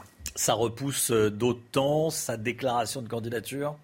Indéniablement, c'est ce qui semble se passer. Euh, la candidature devait intervenir cette semaine. Euh, ça sera plutôt la semaine suivante. Et en tout cas, il y a une date butoir, hein, c'est le 8 mars quand la droite parraine l'extrême gauche, merci Loïc, euh, quand la droite parraine l'extrême gauche, le maire, les républicains de Cannes, David Lisnard, a décidé de donner son parrainage à Jean-Luc Mélenchon. Vous avez bien entendu, il l'a annoncé hier dans une vidéo publiée sur Twitter. L'élu précise qu'il s'agit bien d'un parrainage et non d'un soutien. Près de 8 millions de Français sont mal inscrits sur les listes électorales. Qu'est-ce que c'est qu'être mal inscrit? Ben, C'est juste personnes inscrites sur d'autres listes que celles de leur domicile. Et cette erreur n'est pas sans conséquence. Elle multiplie par trois le risque de, de ne pas voter à une élection. Pour la présidentielle, la date limite d'inscription est fixée au 4 mars. C'est dans deux semaines. Alors quelles sont les démarches à suivre? Si vous êtes concerné On voit ça avec Valérie Labonne. Le préalable pour déposer son vote dans l'urne lors de l'élection présidentielle est de s'inscrire sur les listes électorales de son lieu de domicile. Il reste 15 jours pour effectuer la démarche. Sur les quelques 48 millions de personnes inscrites, près de 8 millions le seraient, mais au mauvais endroit. Beaucoup s'en rendent compte à la dernière minute et cela devient souvent un motif d'abstention. Euh, on a entrepris les démarches nécessaires pour pouvoir voter euh, plus confortablement à côté de chez nous. Du coup, j'imagine que je vais donner procuration à certainement ma famille qui vient de Bordeaux. Donc ouais, il serait temps que je m'inscrive. Bah ouais, c'est ça, faut que je me dépêche quand même, parce que du coup, euh, vous vérifié que si je vais pouvoir voter, donc, donc voilà. Depuis 2019, les modalités d'inscription ont été simplifiées. La liste des électeurs a été sécurisée et nationalisée, ce qui évite les doubles inscriptions et facilite les radiations. Alors si vous avez déménagé il y a peu, il faut se munir d'une pièce d'identité et d'un justificatif de domicile. La démarche peut se faire par Internet sur le site service-public.fr jusqu'au 2 mars. Ou alors, vous pouvez vous rendre en mairie ou envoyer un courrier avant le 4 mars. Et si vous avez un empêchement le jour de l'élection, il existe la possibilité de faire une procuration. Avant le premier tour de l'élection présidentielle, on vous donne la parole sur CNews dans la matinale. Vous le savez, tous les jours, vous avez la parole. Aujourd'hui, les questions de sécurité. Est-ce que la situation sécuritaire s'est dégradée ces dernières années en France? Selon vous, on vous a posé la question dans les rues d'Aix en Provence. À vous la parole, écoutez.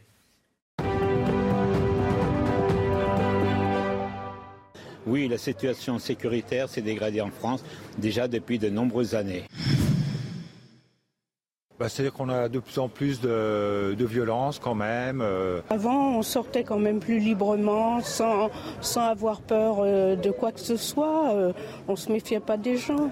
Alors, nous sommes dans une ville un peu protégée, Aix-en-Provence, mais c'est vrai que dans d'autres villes, ça me paraît un peu plus compliqué. On n'est plus en sécurité. Alors est-ce que c'est la baisse des effectifs de police? Qu'est-ce que c'est le, gouvernement ou quoi? Mais euh, on ne se sent pas en sécurité, non. Peut-être par le non-remplacement de, policiers partant à la retraite d'un sur deux, par le manque d'effectifs. Déjà, sans, sans aller chercher plus loin.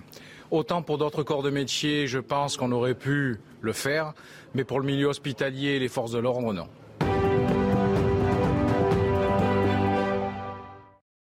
Voilà, vous la parole tous les jours dans la matinale.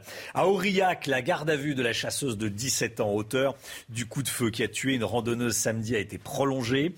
Le décès de cette jeune femme de 25 ans pendant une battue au sanglier replace le débat sur la chasse dans la campagne présidentielle.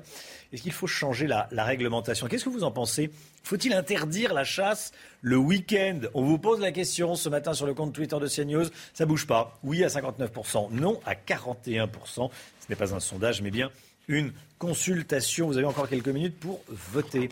Pierre Chasseret avec nous. Grande distribution ou carburant premium? On parle tous les matins des automobilistes, des questions que se posent les automobilistes, des sujets qui intéressent les automobilistes. On est la seule matinale à le faire, je le dis et je le répète, mais c'est une fierté. Pierre Chasseret, euh, comment bien choisir son carburant? Dites-nous la tentation est forte. Mhm. Forcément, il y a 15 à 20 centimes d'écart entre les deux, entre les, la petite station avec des carburants dits premium et puis la grande distribution. Forcément, l'automobile se pose la question. Je vais vous répondre, c'est simple, c'est exactement le même carburant. Que vous preniez du diesel à un endroit ou à un autre, c'est pareil. Du samplon 95 à un endroit ou à un autre, c'est le même. Il y a même une grande chance que ça provienne parfois de la même raffinerie. C'est tout à fait possible. En revanche, dans les stations-service, vous prenez un carburant premium. La différence, c'est qu'à l'intérieur, il y a des additifs, des détergents, des Hmm. substances qui vont permettre d'augmenter la longévité de votre moteur. Pourquoi? Eh bien parce que ces, ces- ces petits euh, liquides ont pour objectif de nettoyer les organes de votre moteur. Voilà pourquoi euh, ces marques mettent en avant le nombre de kilomètres que vous pouvez faire en plus avec un plein notamment, parce qu'ils utilisent ces moyens pour nettoyer au fur et à mesure votre moteur. Alors attention, si vous faites le plein dans la grande distribution par exemple où c'est moins cher, N'ayez surtout aucun remords, c'est juste que de temps à autre, vous serez appelé par votre véhicule ou par le contrôle technique à effectuer ce qu'on appelle un décalaminage, c'est-à-dire désencrasser votre moteur. les, les résidus, quoi. Exactement. Les, les- les laver, les nettoyer. Une petite question, Pierre. Euh, quand on parle de carburant premium, c'est un terme marketing, c'est la pub qui a inventé ce nom, ou, c'est légal, c'est euh, il y a un cahier des charges quand il y a du premium? Alors en fait, ce sont tous les carburants avec additifs. Donc forcément, les stations-service leur donnent tous des noms, Excellium ou autres.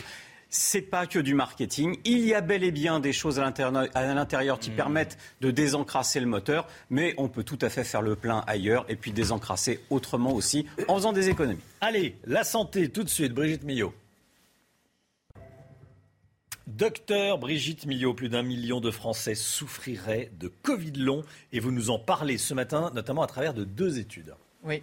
Euh, c'est assez difficile d'arriver à identifier réellement ce que sont ces Covid longs. hein. On en parle depuis le début de la Oui. pathologie, euh, de l'épidémie, avec notamment Pauline Oustric, je ne sais pas si vous vous souvenez, qui avait fait créer après Jiva. Donc, en fait, ce sont des patients qui se retrouvent avec des symptômes, souvent ce sont de jeunes patients d'ailleurs, qui n'ont pas fait un, Covid très, très grave et qui se retrouvent quelque temps après avec des signes de fatigue, d'essoufflement, euh, parfois des troubles moteurs, des, des petites, des petits malaises. Enfin, c'est c'est compliqué. Il y en a certains qui n'arrivent plus du tout à fonctionner. hein. Ce qu'on appelle la dysautonomie neurovégétative, c'est-à-dire qu'en fait, il n'y a plus d'adaptabilité à l'effort. Ils n'arrivent plus du tout à faire euh, 3 mètres pour aller dans la salle de bain. C'est-à-dire que le, le cœur et la respiration ne s'adaptent plus. Normalement, vous savez, dès que vous faites un effort, ça s'adapte. Là, ça ne s'adapte plus. Bref.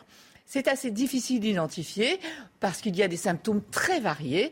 Et là, je voulais vous parler de deux études qui tentent tout de même à montrer, parce que certains disent que ça existe, d'autres disent que c'est psy. Comme il y a un peu plus de femmes en plus qui en souffrent, oh bah c'est totalement psy. Alors que non, hein, ces patients souffrent réellement. Euh, là, il y a eu, euh, le professeur Getch, c'est pas récent, hein, ça a été fait il y a quelques mois, qui a eu l'idée d'analyser le fonctionnement du cerveau. Euh, vous savez que notre cerveau est un gros consommateur de glucose. Et il a fait ce qu'on appelle des PET scans. C'est un scanner cérébral qui analyse la consommation de glucose. Et il s'est aperçu qu'il y avait chez ces patients qui souffraient de Covid long, un hyposignal, un hypométabolisme, une consommation inférieure de glucose dans certaines zones bien précises. Regardez les zones où il y a un hyposignal. Regardez ces zones. La zone limbique, c'est celle qui correspond, qui est liée aux émotions, à la mémoire. La zone du tronc cérébral, Oui. qui correspond à toutes les fonctions, vous savez, autonomes. La respiration, c'est pas vous qui décidez, c'est pas volontaire, hein, c'est autonome. La respiration, la fréquence cardiaque, le sommeil. Or, ces patients présentent tous ces troubles-là, justement. Et le cervelet, c'est la zone de l'équilibre et de la motricité. Et on a chez ces patients des troubles de l'équilibre et des troubles de la motricité. Donc, on le voit.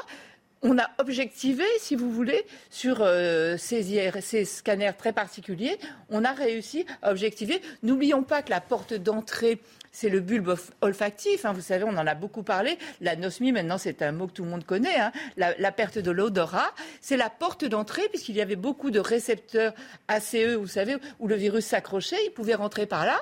Et toutes ces zones sont derrière.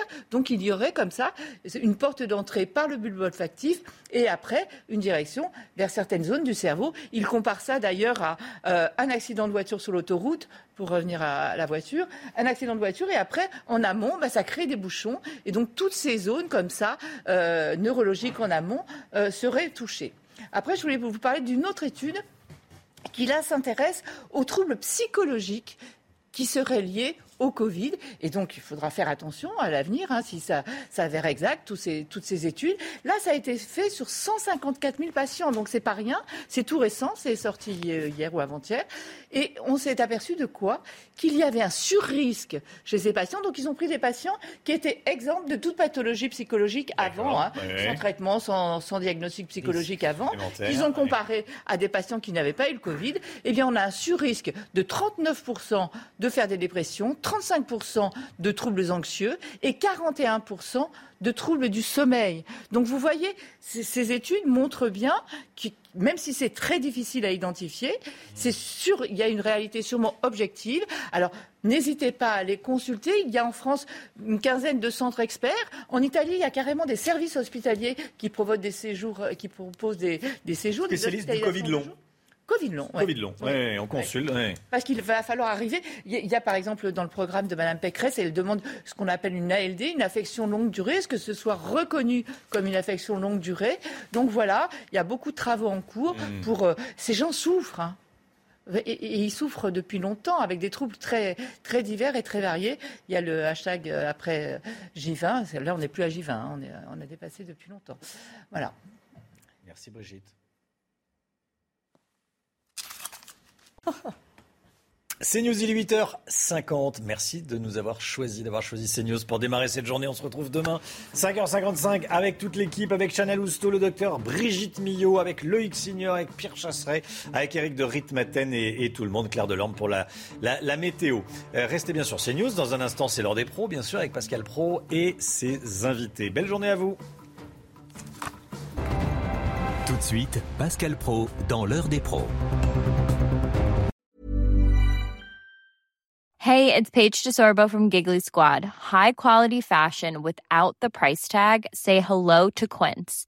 I'm snagging high-end essentials like cozy cashmere sweaters, sleek leather jackets, fine jewelry, and so much more. With Quince being 50 to 80% less than similar brands and they partner with factories that prioritize safe ethical and responsible manufacturing i love that luxury quality within reach. Go to quince.com slash style to get free shipping and 365 day returns on your next order. quince.com slash style